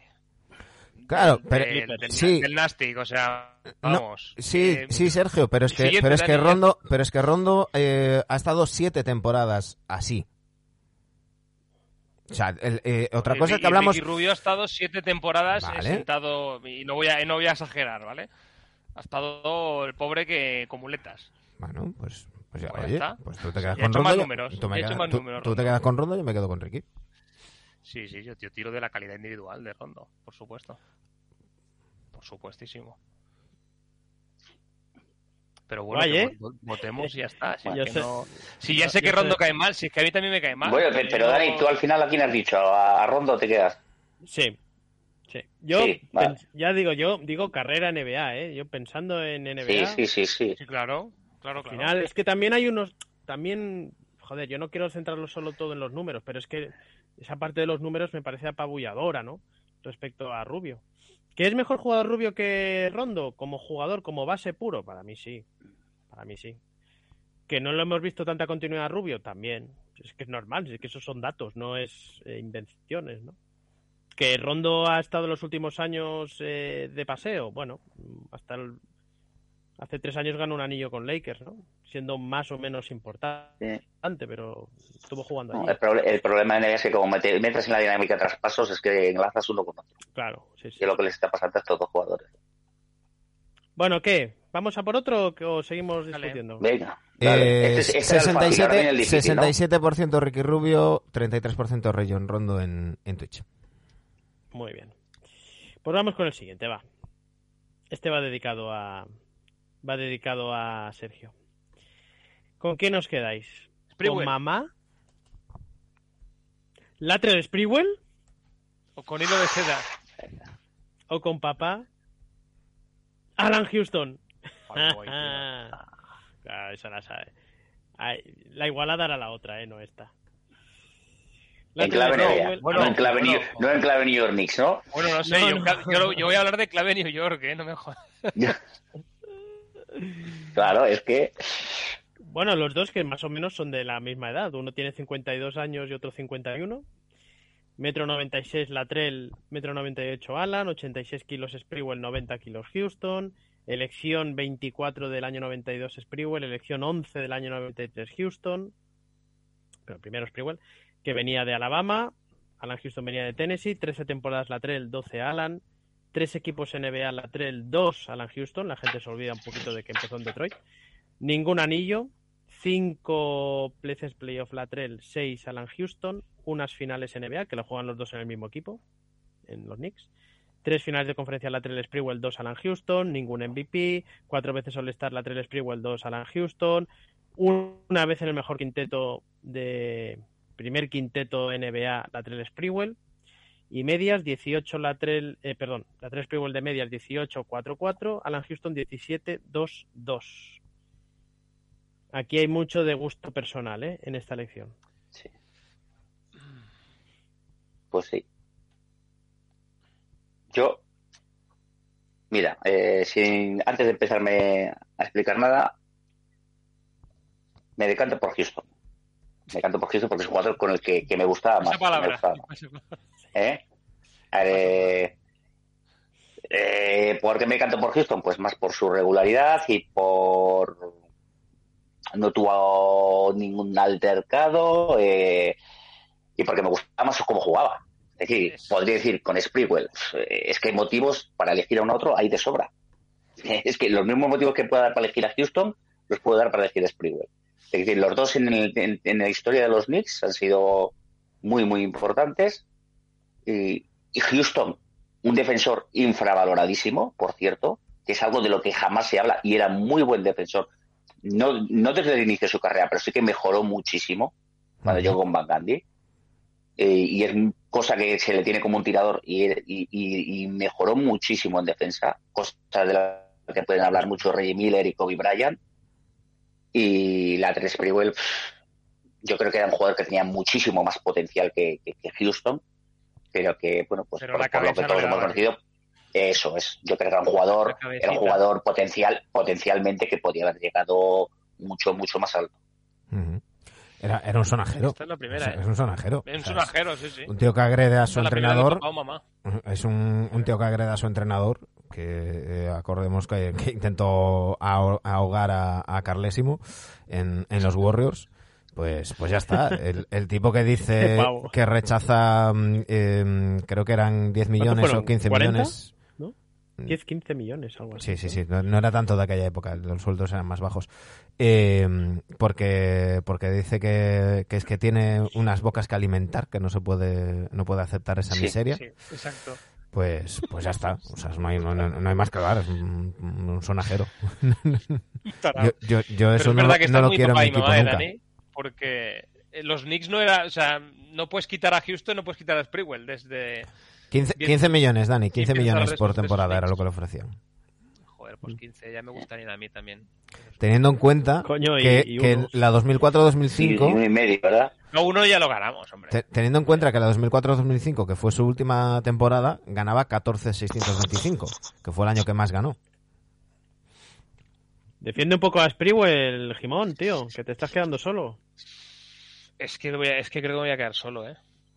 A, ver, o sea, a mí me gusta seguro. más Sprewell por cómo jugaba, ¿no? Aunque Houston, claro que le guardas un cariño especial, sobre todo con esa canasta a Miami, en, en Miami, ¿no? Siempre, siempre me acordaré. Pero bueno, es que la manera de jugar de Sprewell para la época en la que yo lo vi me, me gustaba más, ¿no? Luego, luego ya fue eso sonajerismo puro y duro, como dice Manu, pero... Ojo, que, que, que es- es que tampoco acabó. esta no ha llamado... acaba bien en los Knicks, ¿eh? En los Knicks. Esto no ha llamado... No, no, tampoco acaba bien. No, no, no, no. Salió mal de todos los sitios donde, donde ha salido. Sí. Eh, digo que no, esto no ha llamado mucho la atención a la gente, ¿eh? Solo, solo tres votos, ¿eh? O sea, antes, antes la gente votó más en el anterior, ¿eh? Hombre, son los Knicks.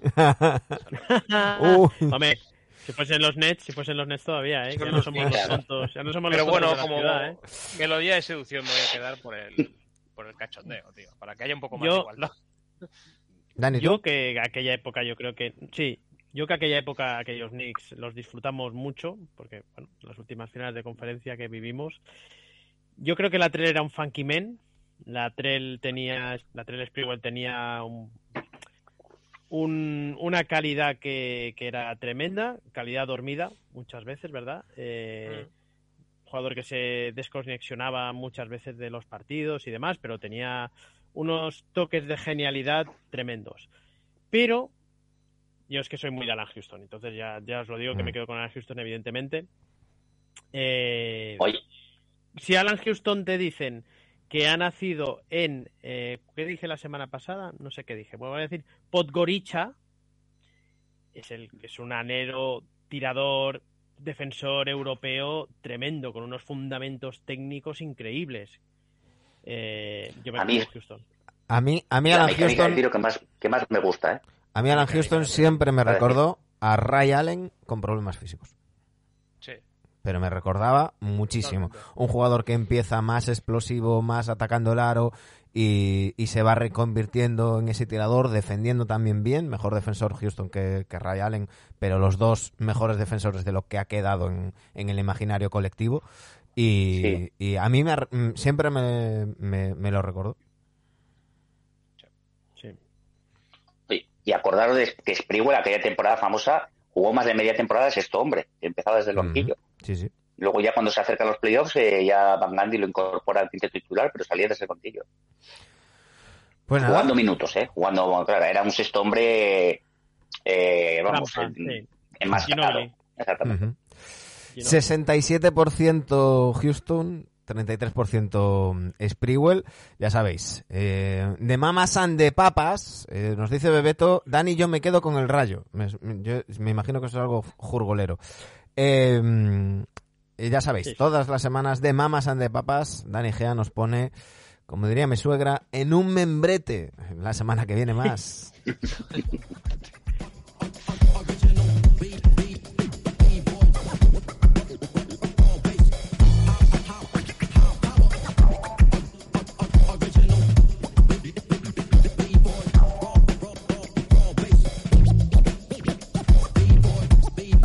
Y ahora vamos con la camiseta de Jimón.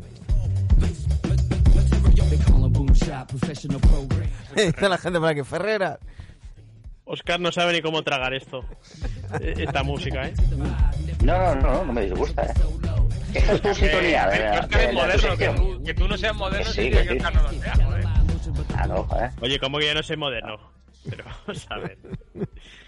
Coleguita, ver- lo que moderno, poner Maciel y todo eso me gusta mucho. Dani, quiero ver tu camiseta de la media maratón.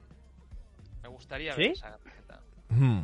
Creo que todavía está en la lavadora secándose de la sudada que pegué. De sangre, de la sangre que me vómito. pegué de sangre y de mocos y, y de vomitera ayer. Qué gusto, qué, qué, qué, qué- qué- ay, qué ganas. Sí, sí. Joder. Lo disfruté, Manu, lo Hay disfruté. que disfrutar, mano, hay que disfrutar.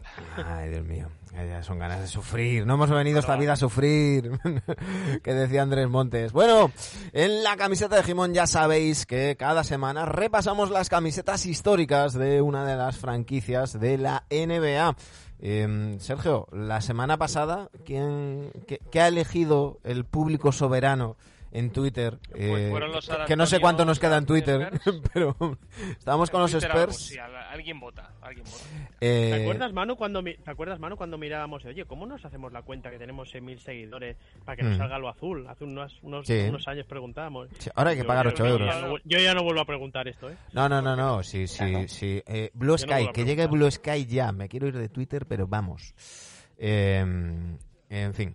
Eh, a lo que íbamos. Eh, final, las camisetas camisetas, finalistas eran la negra visitante de los San San Antonio Spurs de la época de George Irving, ya sabéis, esa que tiene las, negra- las letras negras con borde blanco y los números igual, y la camiseta visitante de los 90 de, hasta la actualidad, con también esas, negra- esas eh, letras blancas, los números blancos de los, de los Spurs. Eh, ¿Con qué camiseta se ha quedado la gente, Sergio? Con un 70% ha ganado la de los 90 a la actualidad. Bien. ¿Y con quién vamos esta semana? Pues con algo más colorido para entreteneros. Hoy vamos con los. Hoy va, hoy va a gustar bastante. Yo creo que va a haber una. Va a llevar mucha Final valleta, Four. mucha me valleta. Parece, me parece que va a haber una Final Four hoy. Los Denver Nuggets. que- Oh. que han cambiado bastante Ostras, de, de uh, equipo. mítico. Uy, Sí, sí, sí, sí. Y espero mucho, Muy- muchos toques. muy fetiche, En ¿eh? Esta espero bastante. hay muchas camisetas fetiche. Y vamos a empezar, estamos hablando de camisetas NBA, es decir, las ABA no entra, empezamos en el 76, ¿no, Sergio? Correcto. Del 76 al 81. Denver sacó, no, no es la camiseta de arcoiris que todo el mundo está pensando, sino que tenían, No. tenían otra anteriormente. Sí, porque de hecho Denver ha tenido camisetas bastante sencillitas. Eh, cuando ahora la gente dice, bueno, y estas, estas camisetas que han sacado ahora y tal, están basadas en el estilo de Denver, que siempre ha sido bastante, bastante sencillitos, salvo contadas excepciones. Estamos viendo, los Sergio. Los cinco primeros años, la camiseta de, de, ju- de fuera de casa, que es azul marino, Sí. con las letras de Denver en minúscula, además con la de mayúscula, y, el, y el numerito en blanco con los bordes. Con eh, ribetes amarillos. Sí. Me Bastante hace gracia que Pero es digas- un peto porque hay una rejilla ahí. Si veis abajo, los que los que están viendo la imagen, fijáis abajo, es un peto de los que, los que dan ahora los de Nike, ¿no? Me hace gracia cuando Sergio dice las letras de Denver. Estaría guay porque si pusiesen las letras de Indiana sería reto. No, pero que pone Denver, de que la otra pone Que podrían ser las, Ya, letras, ya, ya, las digo, letras de es que me hace gracia. Me ha hecho gracia. Yo para mí esta sería la coleccionable. Mm, La podría... A mí está la otra, pero- pero, bueno. No, no, Yo yo- no sabía ni que, ni que existían, la verdad, ¿eh? hasta que no. No esta- sección. ¿Cómo, cómo era el, el- La camiseta, los- las- la coleccionable, la otra y la valleta. Y la valleta. Venga, no, eh, Valleta no, voy a poner la otra. Esta voy a poner la otra. Dani, Valleta, por favor. Que esto es horroroso. pues hombre. queda, queda, quedan en la otra. No, pero es, es clasicota, son los sí. 70. es- es- Bueno, pues, pues entonces la de local te va a gustar más todavía. No, porque es blanca. Es, es blanca, Pone, ahora pone nuggets claro, en azul Muy con bien. los ribetes amarillos igual que el número, pero vamos, es que básicamente toda blanca con, con ribetes azules en los hombros. para mí, Cinco años duró. para mí esta... eh, eh, de, de los nuggets hay pocas valletas para mí, me gustan, me gustan bastante todas. Pero para mí está la otra, al ser blanca.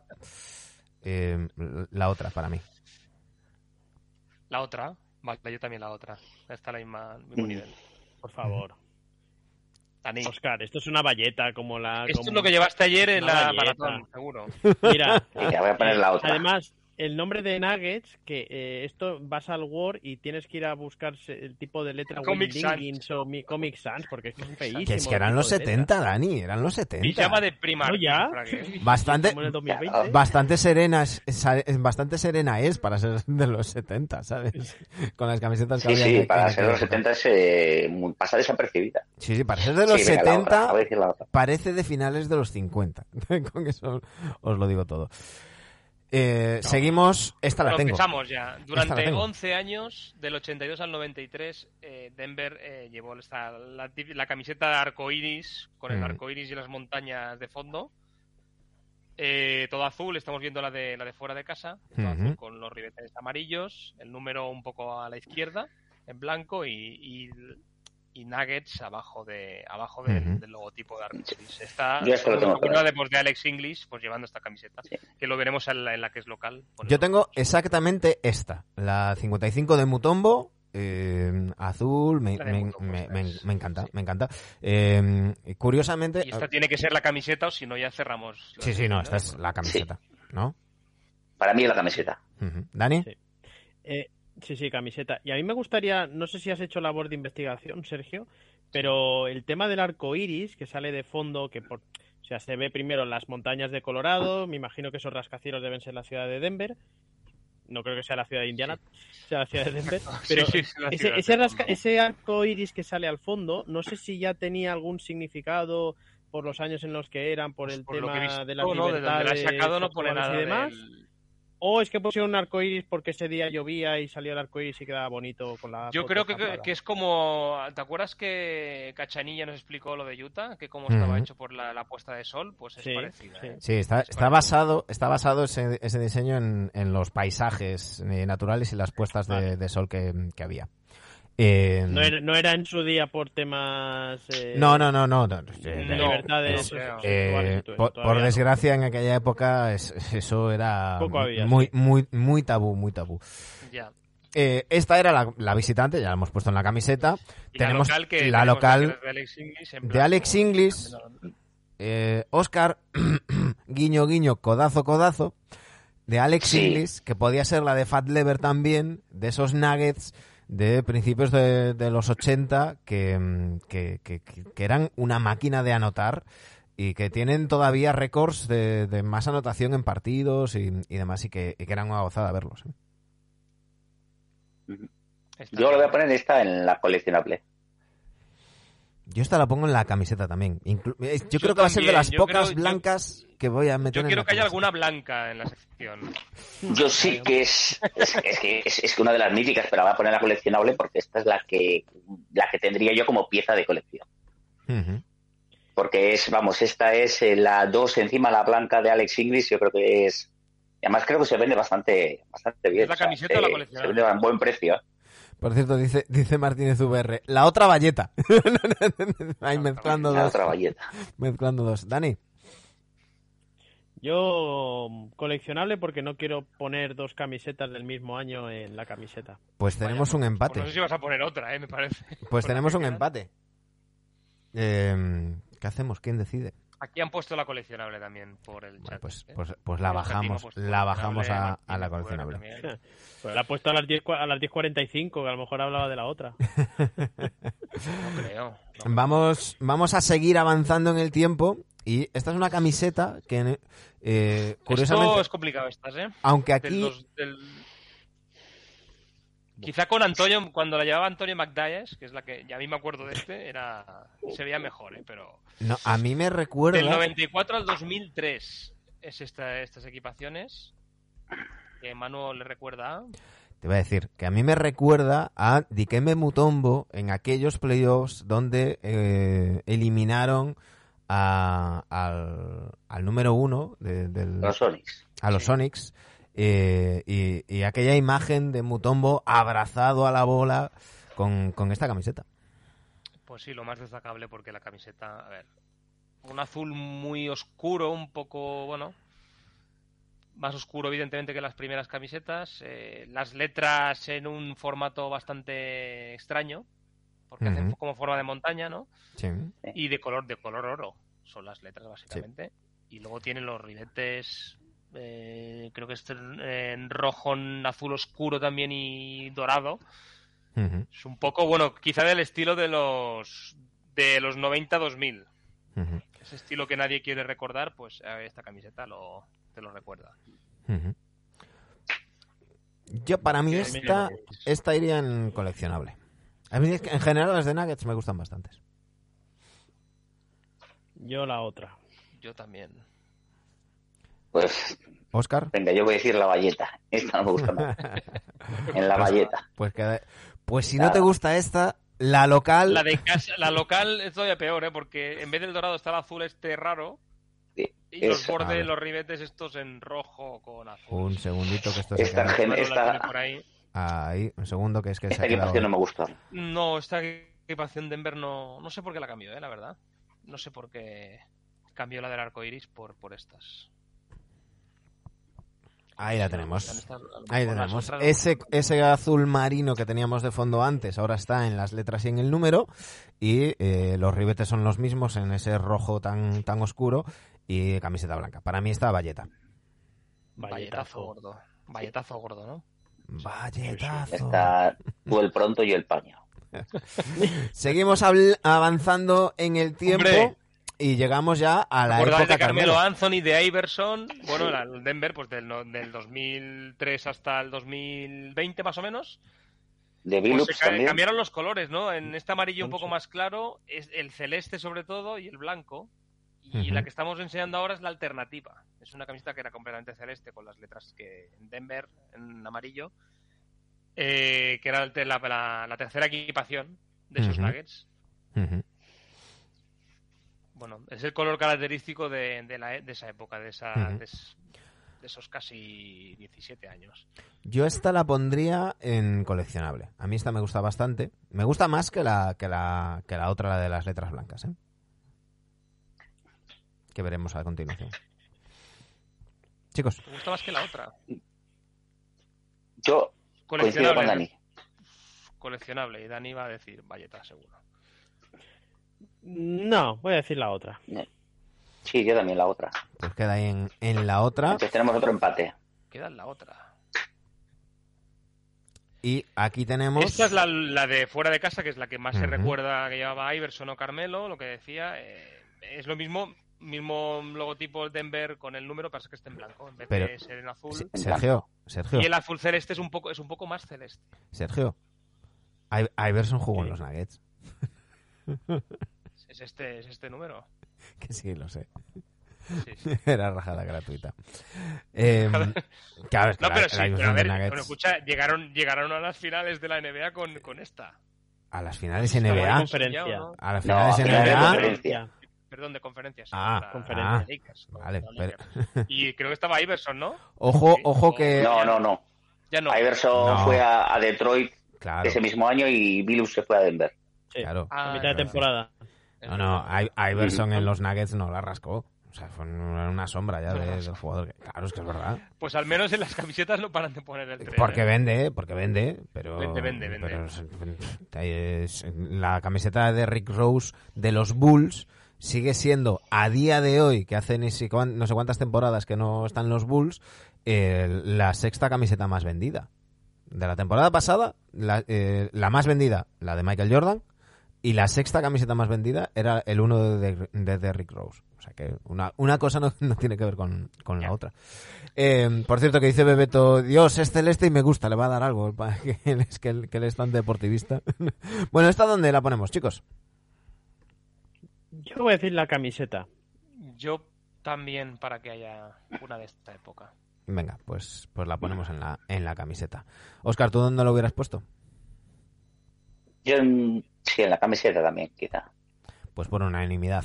Y tenemos la local, Esta eh, no. blanca con las Blanca letras... con las letras celestes. con un efecto muy raro porque los ribetes son en ese mm, rojo tan oscuro, tan mm, típico de la, de la franquicia, que luego posteriormente han llevado en camisetas.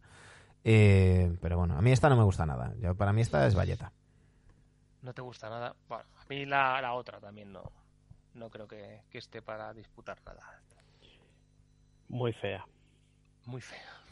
Muy fea. Pues prepárate las que vienen. Oscar, Venga, va- Valleta valle- también yo. pues Valleta, venga. valletazo para, para esta camiseta. Eh, y ya ¿Qué llegamos... tenemos, Manu, cuál vas a poner? Ah, estas las de las de las de temporada actual, ¿vale? Espera, espera, de si quieres vamos por orden cronológico. Bueno, es que sacaron un par de camisetas de así raras, por así Mm. decirlo. Y A mí esta que viendo se llama me Dark encanta. Blue Script, Me encanta. Mi camiseta con favorita... la let- las letras en cursiva de Denver Nuggets, estas de Carmelo, es Mm. azul muy os- azul oscuro, Mm. con los bordes celestes y las letras y número en, en amarillo. Y Ah. esta la esta las la sacaron en la temporada mm, 2009, de 2010, ¿no? 2009, Sí, 2008, 2009, sí, por ahí. cuando estaba George Cal de, Ujú. de Coa- Uy, alguien está haciendo muchísimo ruido con el micro, por favor. Oscar. No, no sé quién, caído. pero... ¿Soy pero yo? Yo no, me he movido. eh, os- os- para mí, a mí esta es una... es, después de la de después de la que tengo, Me es mi mucho camiseta favorita de, de- de Nuggets. Yo, lo- yo la pondría en la camiseta.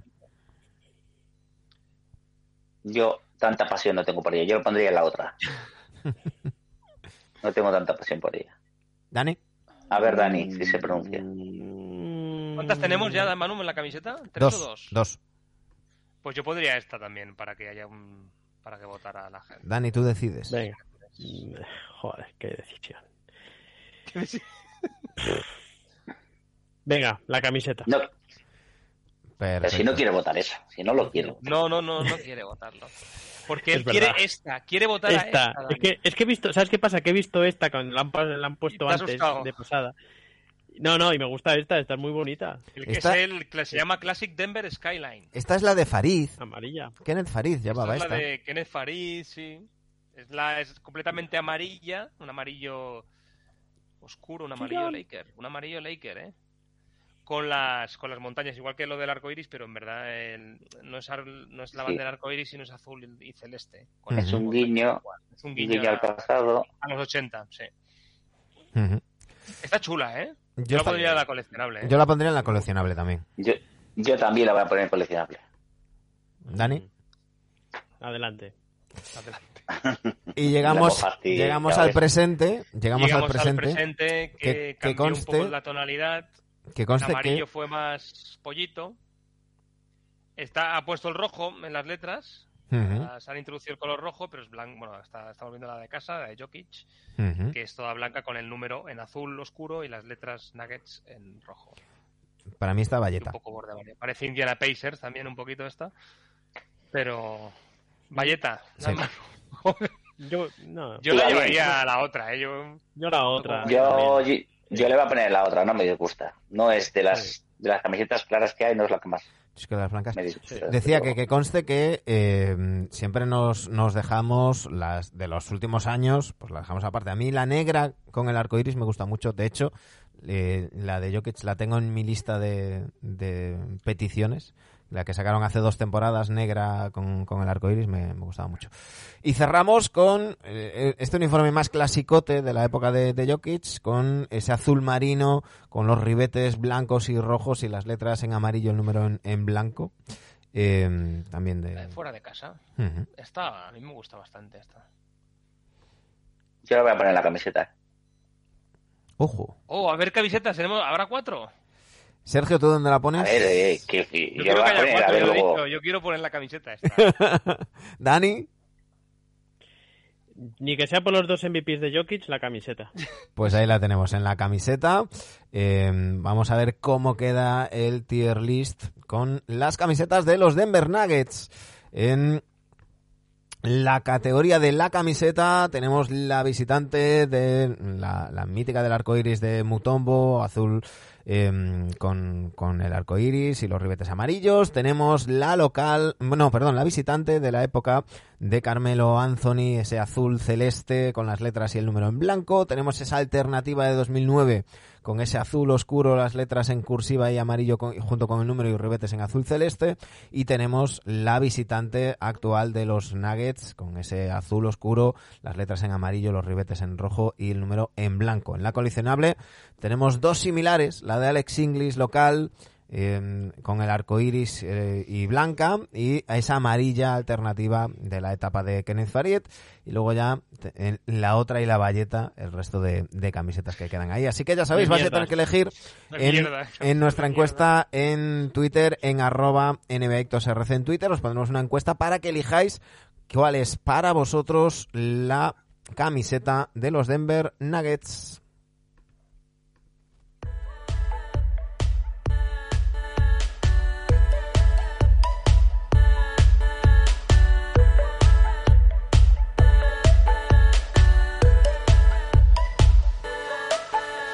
Y antes de tertulia, ya sabéis, vamos a repasar la clasificación. En la conferencia este, Milwaukee Bucks, el único equipo invicto, 9 victorias, 0 derrotas. Cleveland Cavaliers, 8 victorias, 1 derrota en racha de 8 partidos consecutivos ganados.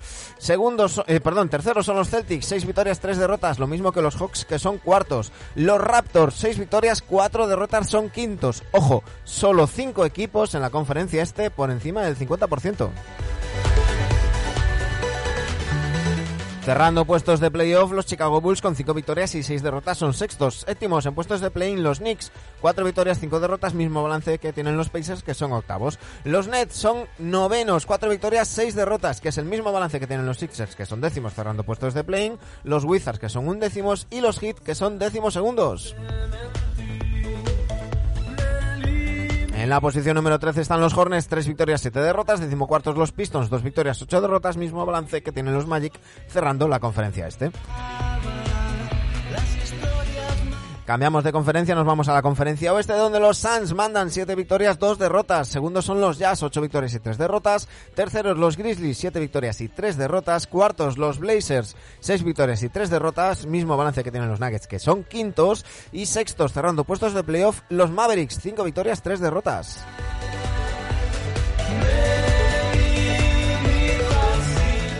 En puestos de play-in, séptimos los Pelicans, 5 victorias, 4 derrotas y 3 equipos al 50%. Los Clippers, 5-5 que son octavos, los San Antonio Spurs que son novenos y los Timberwolves que son décimos cerrando puestos de play-in. Y ojo, 10 equipos en 50% o mejor en la conferencia oeste.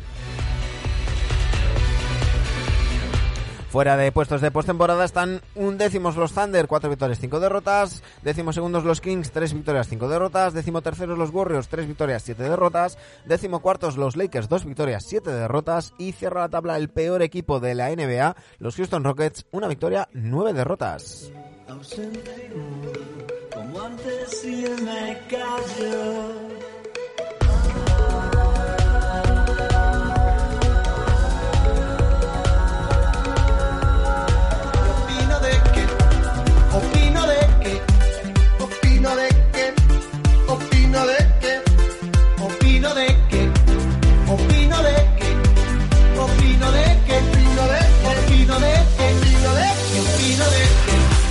Vamos a opinar de qué vamos a ir cerrando el programa. Eh, la semana pasada hacíamos ese preocupómetro repasando los equipos que han empezado mal. Eh, si os parece, chicos, vamos a, mirar el otro lado de, la moneda, la otra cara de la moneda, y, y vamos a hablar un poco de los equipos que han empezado bien. Eh, Ya lo comentábamos un poquito antes con, con Andrés Monge. Hay unos cuantos equipos que, que están mm, más arriba de lo que eh, cabía, cabía esperar. Eh, algunos, mm, lo lógico es que vayan cayendo. Hemos visto que, que los Thunder ya están, ya están undécimos, que los Spurs han caído también. Eh, tres, tres derrotas consecutivas llevan los Spurs, dos llevan los, los Thunder. Pero hay equipos como pueden ser los Jazz que, que están ahí, que parece que aguantan. Incluso los Blazers, unos Blazers donde, por cierto, esta noche frente a Miami vuelve Damian Lillard. Ah, vuelve ya hoy. Pues sí. Ostras, ostras, pensaba que era de, de más larga duración, la verdad. Bien, guay. Si queréis hablar de Portland, eh, fantástico inicio de ellos, ¿no? El, es el nuevo proyecto que se le da a Demian Lillard. A ver si este es el. Bueno, en definitivo ya veremos porque esto es mucho hablar, ¿no? Pero es un proyecto para que yo creo que Lillard esté, esté contento. La renovación de Simmons, parece que ahí no tiene por qué haber problemas entre ellos. Eh, dudas con Nurkic de cara a los próximos meses, o sobre todo ya pensando en, en marzo o en abril, porque a mí defensivamente es un tipo que no acabo de verlo. Pero se han reforzado bien con Jeremy Grant. Ahora creo que es un tío que les va a ayudar muchísimo. Esas segundas unidades, sobre todo, bien. Me parece que lo están haciendo bien. Y eh, si, la cosa, ventaja. si la cosa va bien, ¿por qué no? John Sibilus, posible candidato a entrenador del año. Sí. Bueno, Yo lo dejo ahí. a, a este- a este paso... Ganaron- el otro día ganaron con un escándalo, ¿eh? También hay que decirlo. Uy, vuelves a petardear, Sergio. Sí, el el otro día fueron pasos clarísimos de, de, de Jeremy Grant. Eh, solo digo que mm, los mismos que salían corriendo a criticar esa jugada, cuando lo hace otro jugador, eh, lo aplauden y dicen que no son pasos. ¿eh? Yo lo que quiero es uniformidad de criterio. Si, si son pasos, son pasos Estoy cuando lo hace acuerdo, todo. Perdón, estoy de acuerdo contigo. Claro. Eh, evidentemente eran, eran pasos y así lo reconocieron los árbitros. Por cierto, están, están cometiendo bastantes errores. Ya sabéis que todos los días eh, la NBA publica pues un- una revisión de los dos últimos minutos de los partidos y con los, con los errores. Y hay bastantes, bastantes errores y hay bastantes franquicias que se han, que se han quejado del, del arbitraje. Eh, el tema de los, de los Blazers, eh, ha comentado Dani el tema de, de Anferni Simons, de, eh, Jeremy, Grant también hemos hablado. Ahora vuelve, vuelve Lillard. Pero yo voy- quiero centrarme en un jugador que los números no le apoyan, porque no se ve eh, reflejado lo que, lo que hace en pista con, con la hoja de estadísticas, que es Josh Hart, que me parece un jugador básico en esa pequeña mejora, todavía no suficiente, pero pequeña mejora que han hecho en defensa, porque los Blazers siempre han sido un buen equipo en ataque. Tienes a Damian Lillard y, y tienes ahora a Anthony Simons, antes a CJ McCollum, vas a, vas a funcionar en ataque.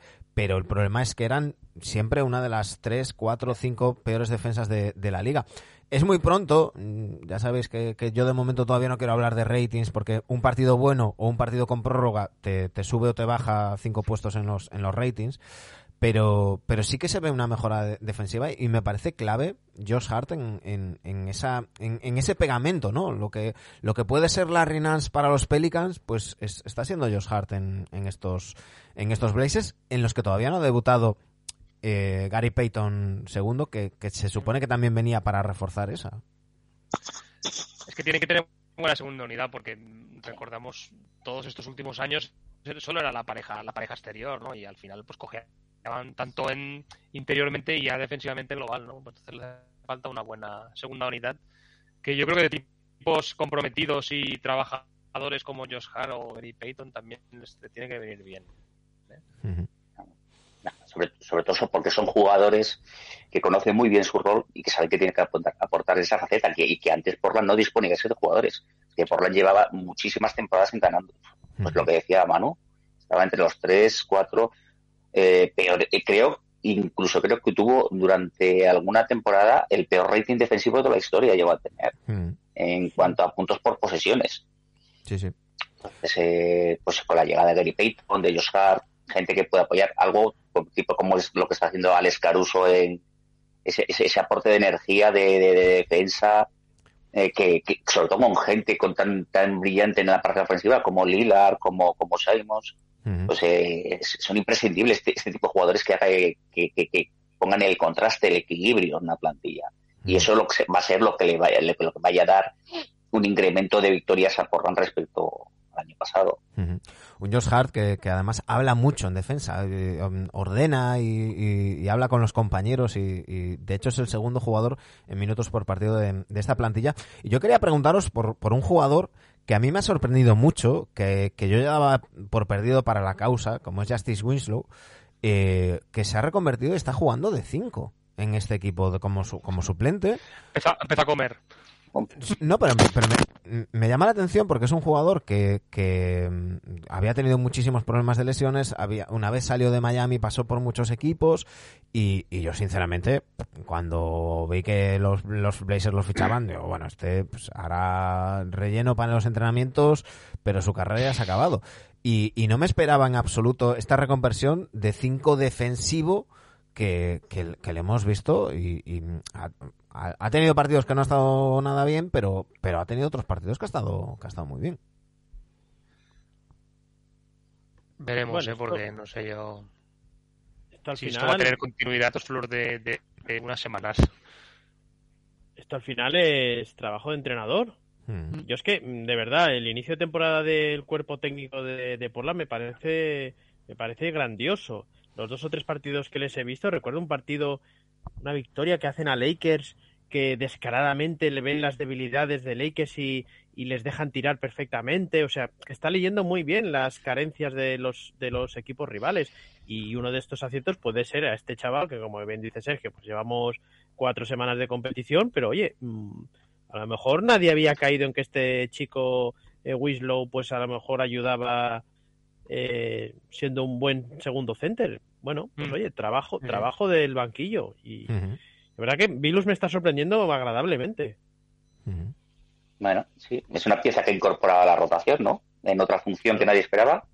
Y que hay veces que, que, que- que en la carrera de un jugador es cambiar de posición. Alguien que haga el clip, le cambias. Hay jugadores que han cambiado de posición y han cambiado su carrera por completo. Hombre, no creo que a Justice Winslow vaya a ser All-Star a partir de ahora, pero probablemente pueda salvar eh, su futuro en la NBA, porque la deriva que está llevando no era buena. buena. Sí, sí. El hijo de Ricky. El hijo de Ricky. No de Ricky Rubio, de Ricky Winslow. Los que peinamos canas, los que peinamos canas nos, nos acordamos de, de Ricky Winslow en, en el estu. Universidad de Houston. Eh, eh, os, os- bueno, sacad vosotros los, los equipos que, mm, que, que os apetezca, porque no sé si os apetece hablar de los Bucks y de los Caps, que son ahora mismo los que tienen la mejor racha, nueve victorias consecutivas los Bucks, es lo único que saben hacer, ganar de hasta, hasta el día de hoy. Eh, basta que diga esto para que hoy pierdan. Eh, lo digo por si queréis apostar. Eh, los Cleveland Cavaliers, que empezaron perdiendo el partido inaugural, pero llevan ocho victorias consecutivas, entre ellas dos victorias en, pro- en partidos con prórroga contra los Celtics, lo que puede ser casi un ensayo de cara a los, a los playoffs. Son dos equipos que han empezado muy, muy serios. ¿eh?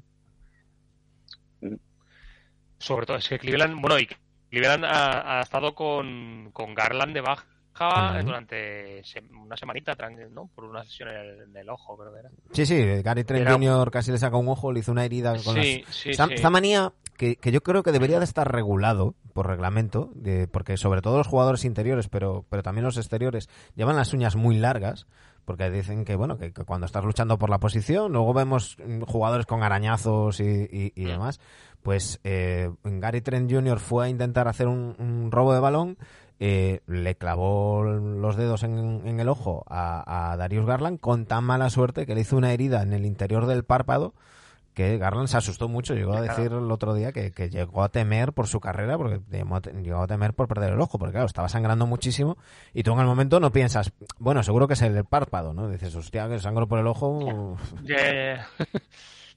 No, yo lo he dicho, y lo ha dicho Andrés Monge antes, eh, me parece un equipazo Cleveland. Encima, con el re- con Donovan Mitchell, que me da, cada vez que lo veo me da rabia, no sé por qué. Supongo porque estuvo a punto de venir a los Knicks, digo, pero qué bueno es el cabrón.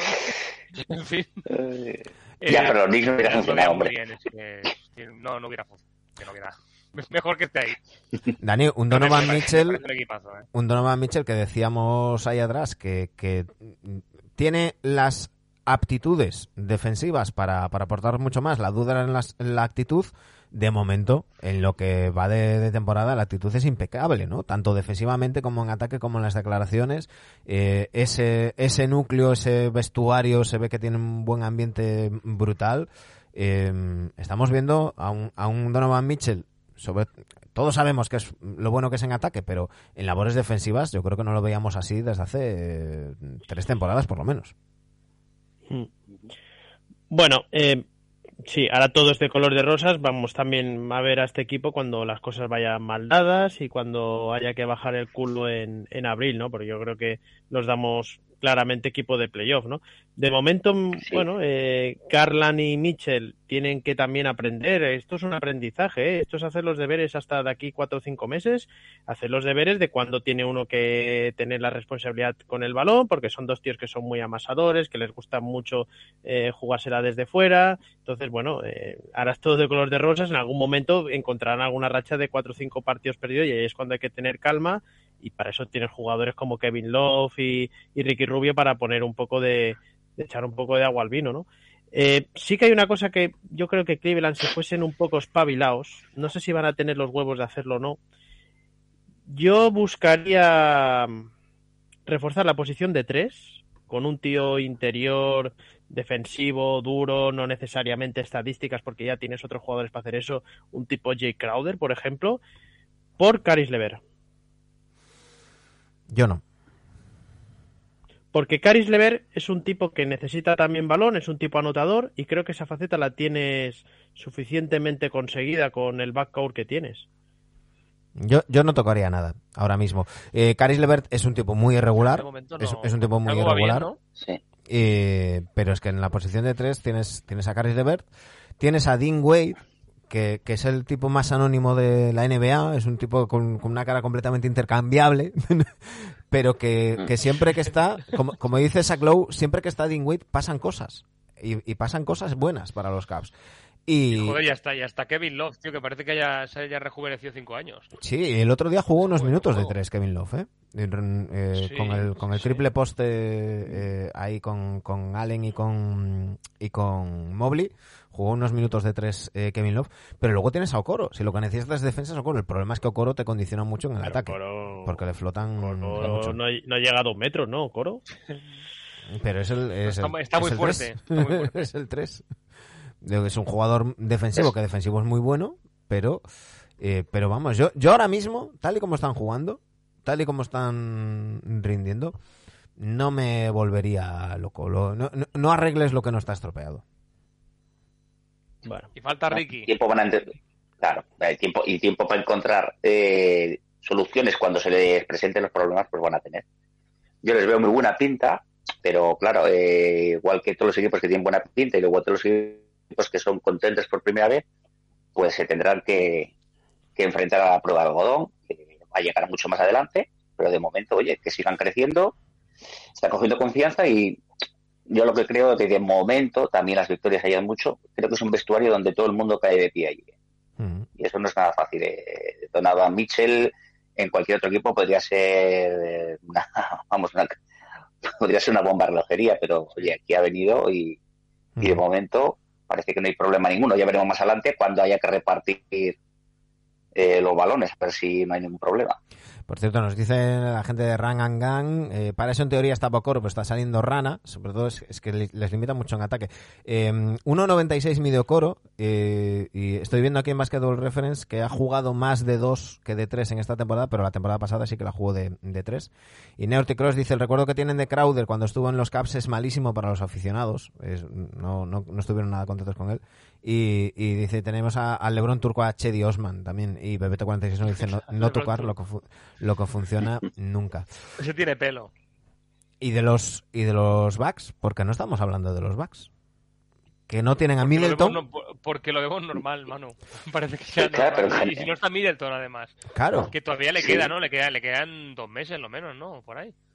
De- sí, de- no, no han puesto un plazo claro. Navidades, pero- ¿no? Sí, Navidades más o menos. le queda, ¿no? Navidades más o menos.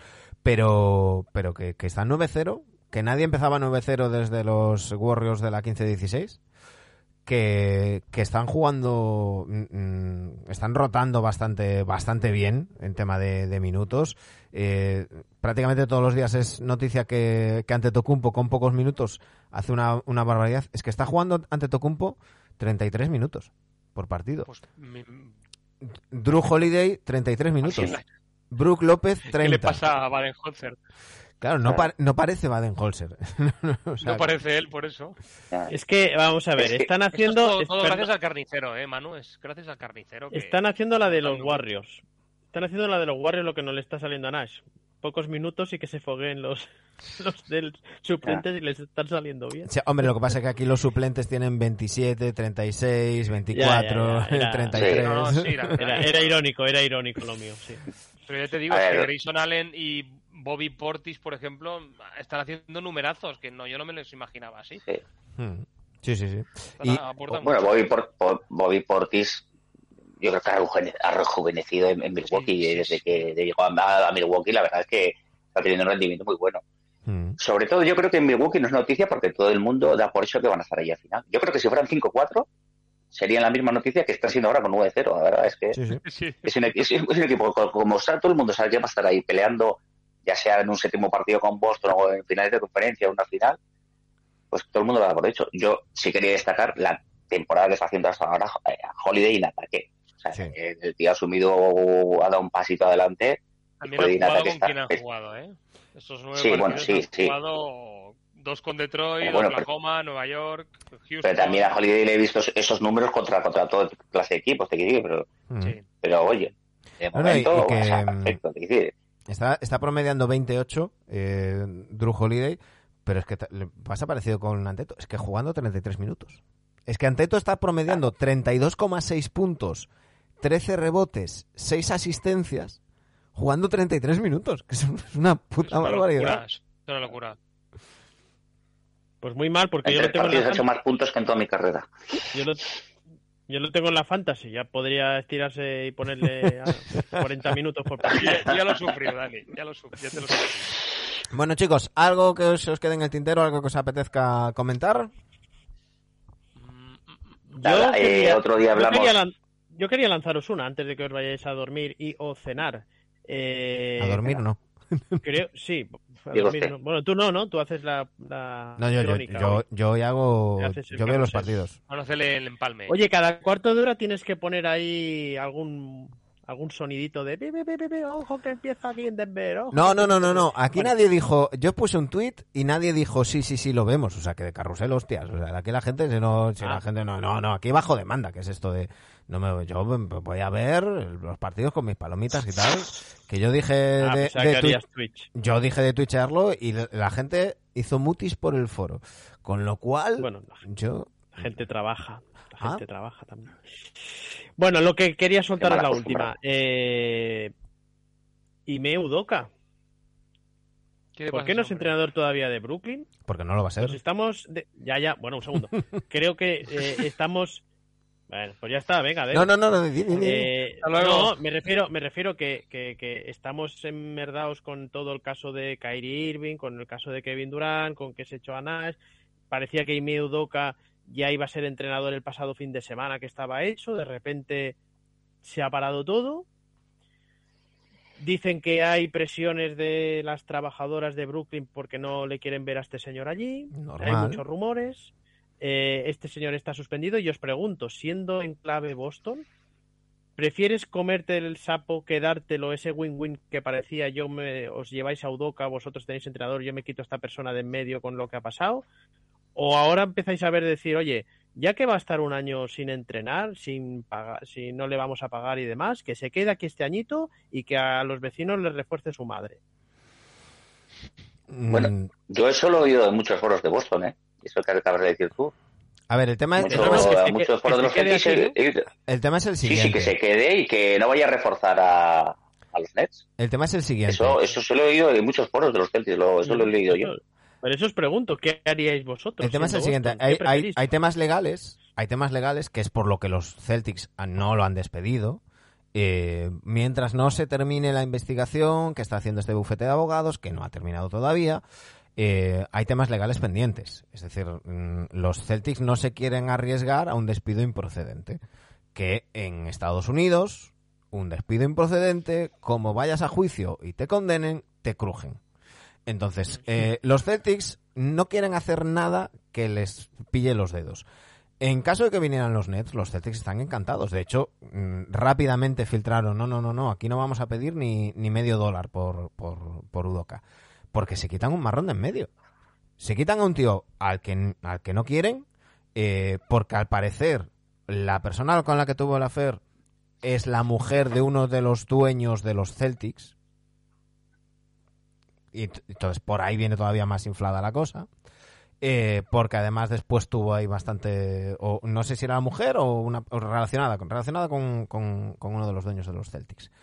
Eh, y, y el caso es que no lo quieres despedir por no arriesgarte a alguna denuncia y demás. Si vienen los Nets se lo llevan, oye, ahí te, ahí te llevas tú, júntalo con Kyrie y, y te lo quitas de, de en medio. Eh, lo de mm, que pueda ir a otro equipo y tenga éxito y demás, pues, bueno, pues habría que verlo. Habría que verlo. No sé si en los Nets tendría éxito o no, lo que hemos hablado mil veces de cómo está confeccionada la plantilla. Lo que yo no veo que la liga vaya a permitir, sea mm, públicamente o bajo cuerda, que un tío que su equipo ha sancionado un año vaya a entrenar antes de ese año. No o sea que han sentido. habido presiones de altas esferas. Las- los últimos rumores dicen que la mujer de Joe Tsai le ha dicho, "¿Pero ¿dónde vas, chaval? O sea, ¿de, de qué vas? Yo, sí, no, yo me refiero a Adam Silver. No, Adam Silver estoy seguro que no. Adam Silver ¿No? estoy seguro. No lo sé. hombre, no. Adam Silver es, es No, más no blando que la mierda de pavo. O sea, no. Adam Silver no, No creo que va... a- a- Adam Silver, en todo caso, presionaría al, al revés. Si, si- ¿Cuánto ha tardado Adam Silver, judío, en salir a decir algo de, de Kyrie Irving? Ocho días. O sea, estamos locos. Ocho días. Pues, ¿qué, qué co- coño va a decir Adam Silver? Adam Silver va a decir, bueno, solucionadlo vosotros y a mí no me metáis en historias. Oye, que si quiere entrenarlo, cambio por Chus Mateo, ¿eh, Dani? Que, que se venga para aquí, a Udoka. Dice Norticross, tendría que venir los Sixers a robarle Udoka a los Nets por empanaos. No, yo, yo, yo creo que esta temporada Udoka no va a entrenar y veremos si, en- si entrena, si vuelve a entrenar en NBA. Yo creo que no va a ser tan sencillo como dejar que pase el tiempo y ya está y tal, porque en algún momento esa investigación saldrá. Esa- las conclusiones que, de esa investigación del bufete. Eh, que parece que no va a ser nada bonito, no va a dejar en buen lugar a, a, a Udoka. Y, y, y entonces ahí ya nos metemos en otras historias. Hay que ver cómo Pero termina la claro. relación laboral con los Celtics. Porque si no se va a otro está- equipo... es- Dime, dime, Dani. No, no, iba a decir que lo que está claro es que mm, cuando Bognarowski y Charania, que son la voz indirecta de la NBA y demás, eh, dicen y anuncian que, bueno, que parece que está hecho de Udoka, ellos sacan el nombre de Udoka porque Mm. evidentemente Brooklyn ha negociado con Udoka o ha salido ese nombre antes de Charanash. Eso lo- creo que lo tenemos todos claro. Sí, sí, sí, claro. sí, sí, ya te digo que Y lo- cuando te dicen y cuando dicen que es muy probable que este fin de semana por el pasado ya esté entrenando el primer partido con Nets, es que han habido tres o cuatro llamadas y a mí esto me parece relativamente noticiable, que no sé si se ha dado mucho bombo, ¿no? A ver, la, información que, que- que hay hasta ahora es que efectivamente los Nets tenían decidido que fuera Udoka, que había que solucionar temas legales de mm, rescindir su contrato con Boston y, demás. Y en ese periodo de tiempo que había que solucionar esos, esos, eh, esos temas legales, eh, las trabajadoras de los Nets, la mujer de Joe Tsai y alguna que otra persona más han dicho, ¿a dónde vais trayendo a este tío aquí? ¿A dónde vais? Y a- ahí ha sido cuando Joe Tsai pues ha parado y ha dicho, bueno, espérate, eh, según a quien leáis, pues eh, dirán, algunos dicen que Joe Tsai está esperando a que se calme un poquito la cosa y otros dicen que Joe Tsai eh, pues ha dicho, no, no, pues claro, es que tenéis razón, es que- que- que acabo de hacer, ¿no? Eh, hay, hay, hay quien también añade que con todo el lío de Kyrie Irving, pues que lo dudo que como que queda en segundo plano, porque como además eh, Ben Simmons está lesionado y Kyrie Irving está sancionado, los Nets vuelven a, a ganar y, y Durant vuelve a sonreír, con lo cual, ¿para qué vamos a traer nada, no? Claro. Jugador Mm. de la semana, ¿eh? Kevin Durant. Y sí, y Paul George. Han salido, los han anunciado ahora. A ver si se va a quedar Jackie Bond. Yo apuesto por eso. Yo apuesto Ojo, por eso. gestor, Sí, pues sí. que al final Brooklyn necesita un gestor también. Jackie Bond, recordemos, el, el que asumió No, el Nash, puesto de... perdona, Nash, Nash venía, Nash venía como un gestor era, también, era ¿eh? Zinedine Zinash. Nash, era Zinedine Zinash. Era un, un gestor de vestuarios y de grandes egos. A lo mejor, pero no No, tanto, a lo mejor no salió bien. tanto renombre. Claro. Pero Nash, Nash realmente venía porque lo pidió Durant. o sea, es, es así. Al, al que luego quiso echar. Joder, Claro, Vaya, claro. vaya, eso, si, Claro. si los dos mayores fracasos este año y el año pasado también han sido porque sus dos grandes estrellas es los que más mandan. Claro. El empoderamiento. Pero bueno, Sí. en fin, en fin.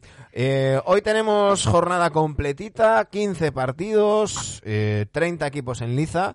Mañana por la tarde, haremos por la mañana no que, que curro, pero por la tarde, igual que el otro día, ahí sobre las 4 y tal, eh, hacemos un Adictos vespertinos y, y- repasamos todo lo que aconteza en, acontezca, se me sale el gallego, en la, en la jornada de, de hoy, porque ya sabéis, mañana son elecciones de midterm en, en Estados Unidos y eh, en un apoyo para que los, lo- la gente vote y para que los pabellones sean también lugar de votación, no va a haber, no va a haber jornada.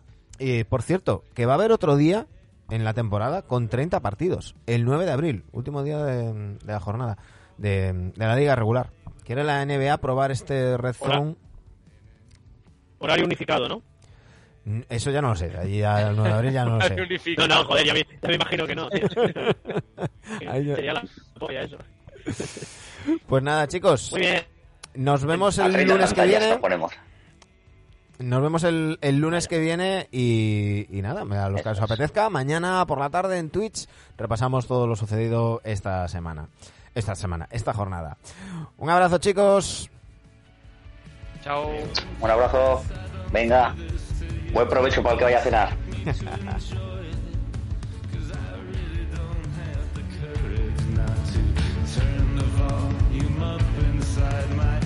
Nosotros nos vamos, vamos a ver si hay alguien a quien, con quien enviaros, seguro que están los- la gente de Planeta. Ne- Ah, mira, están nuestros amigos de, de Massive Ball, con ellos os, os mandamos.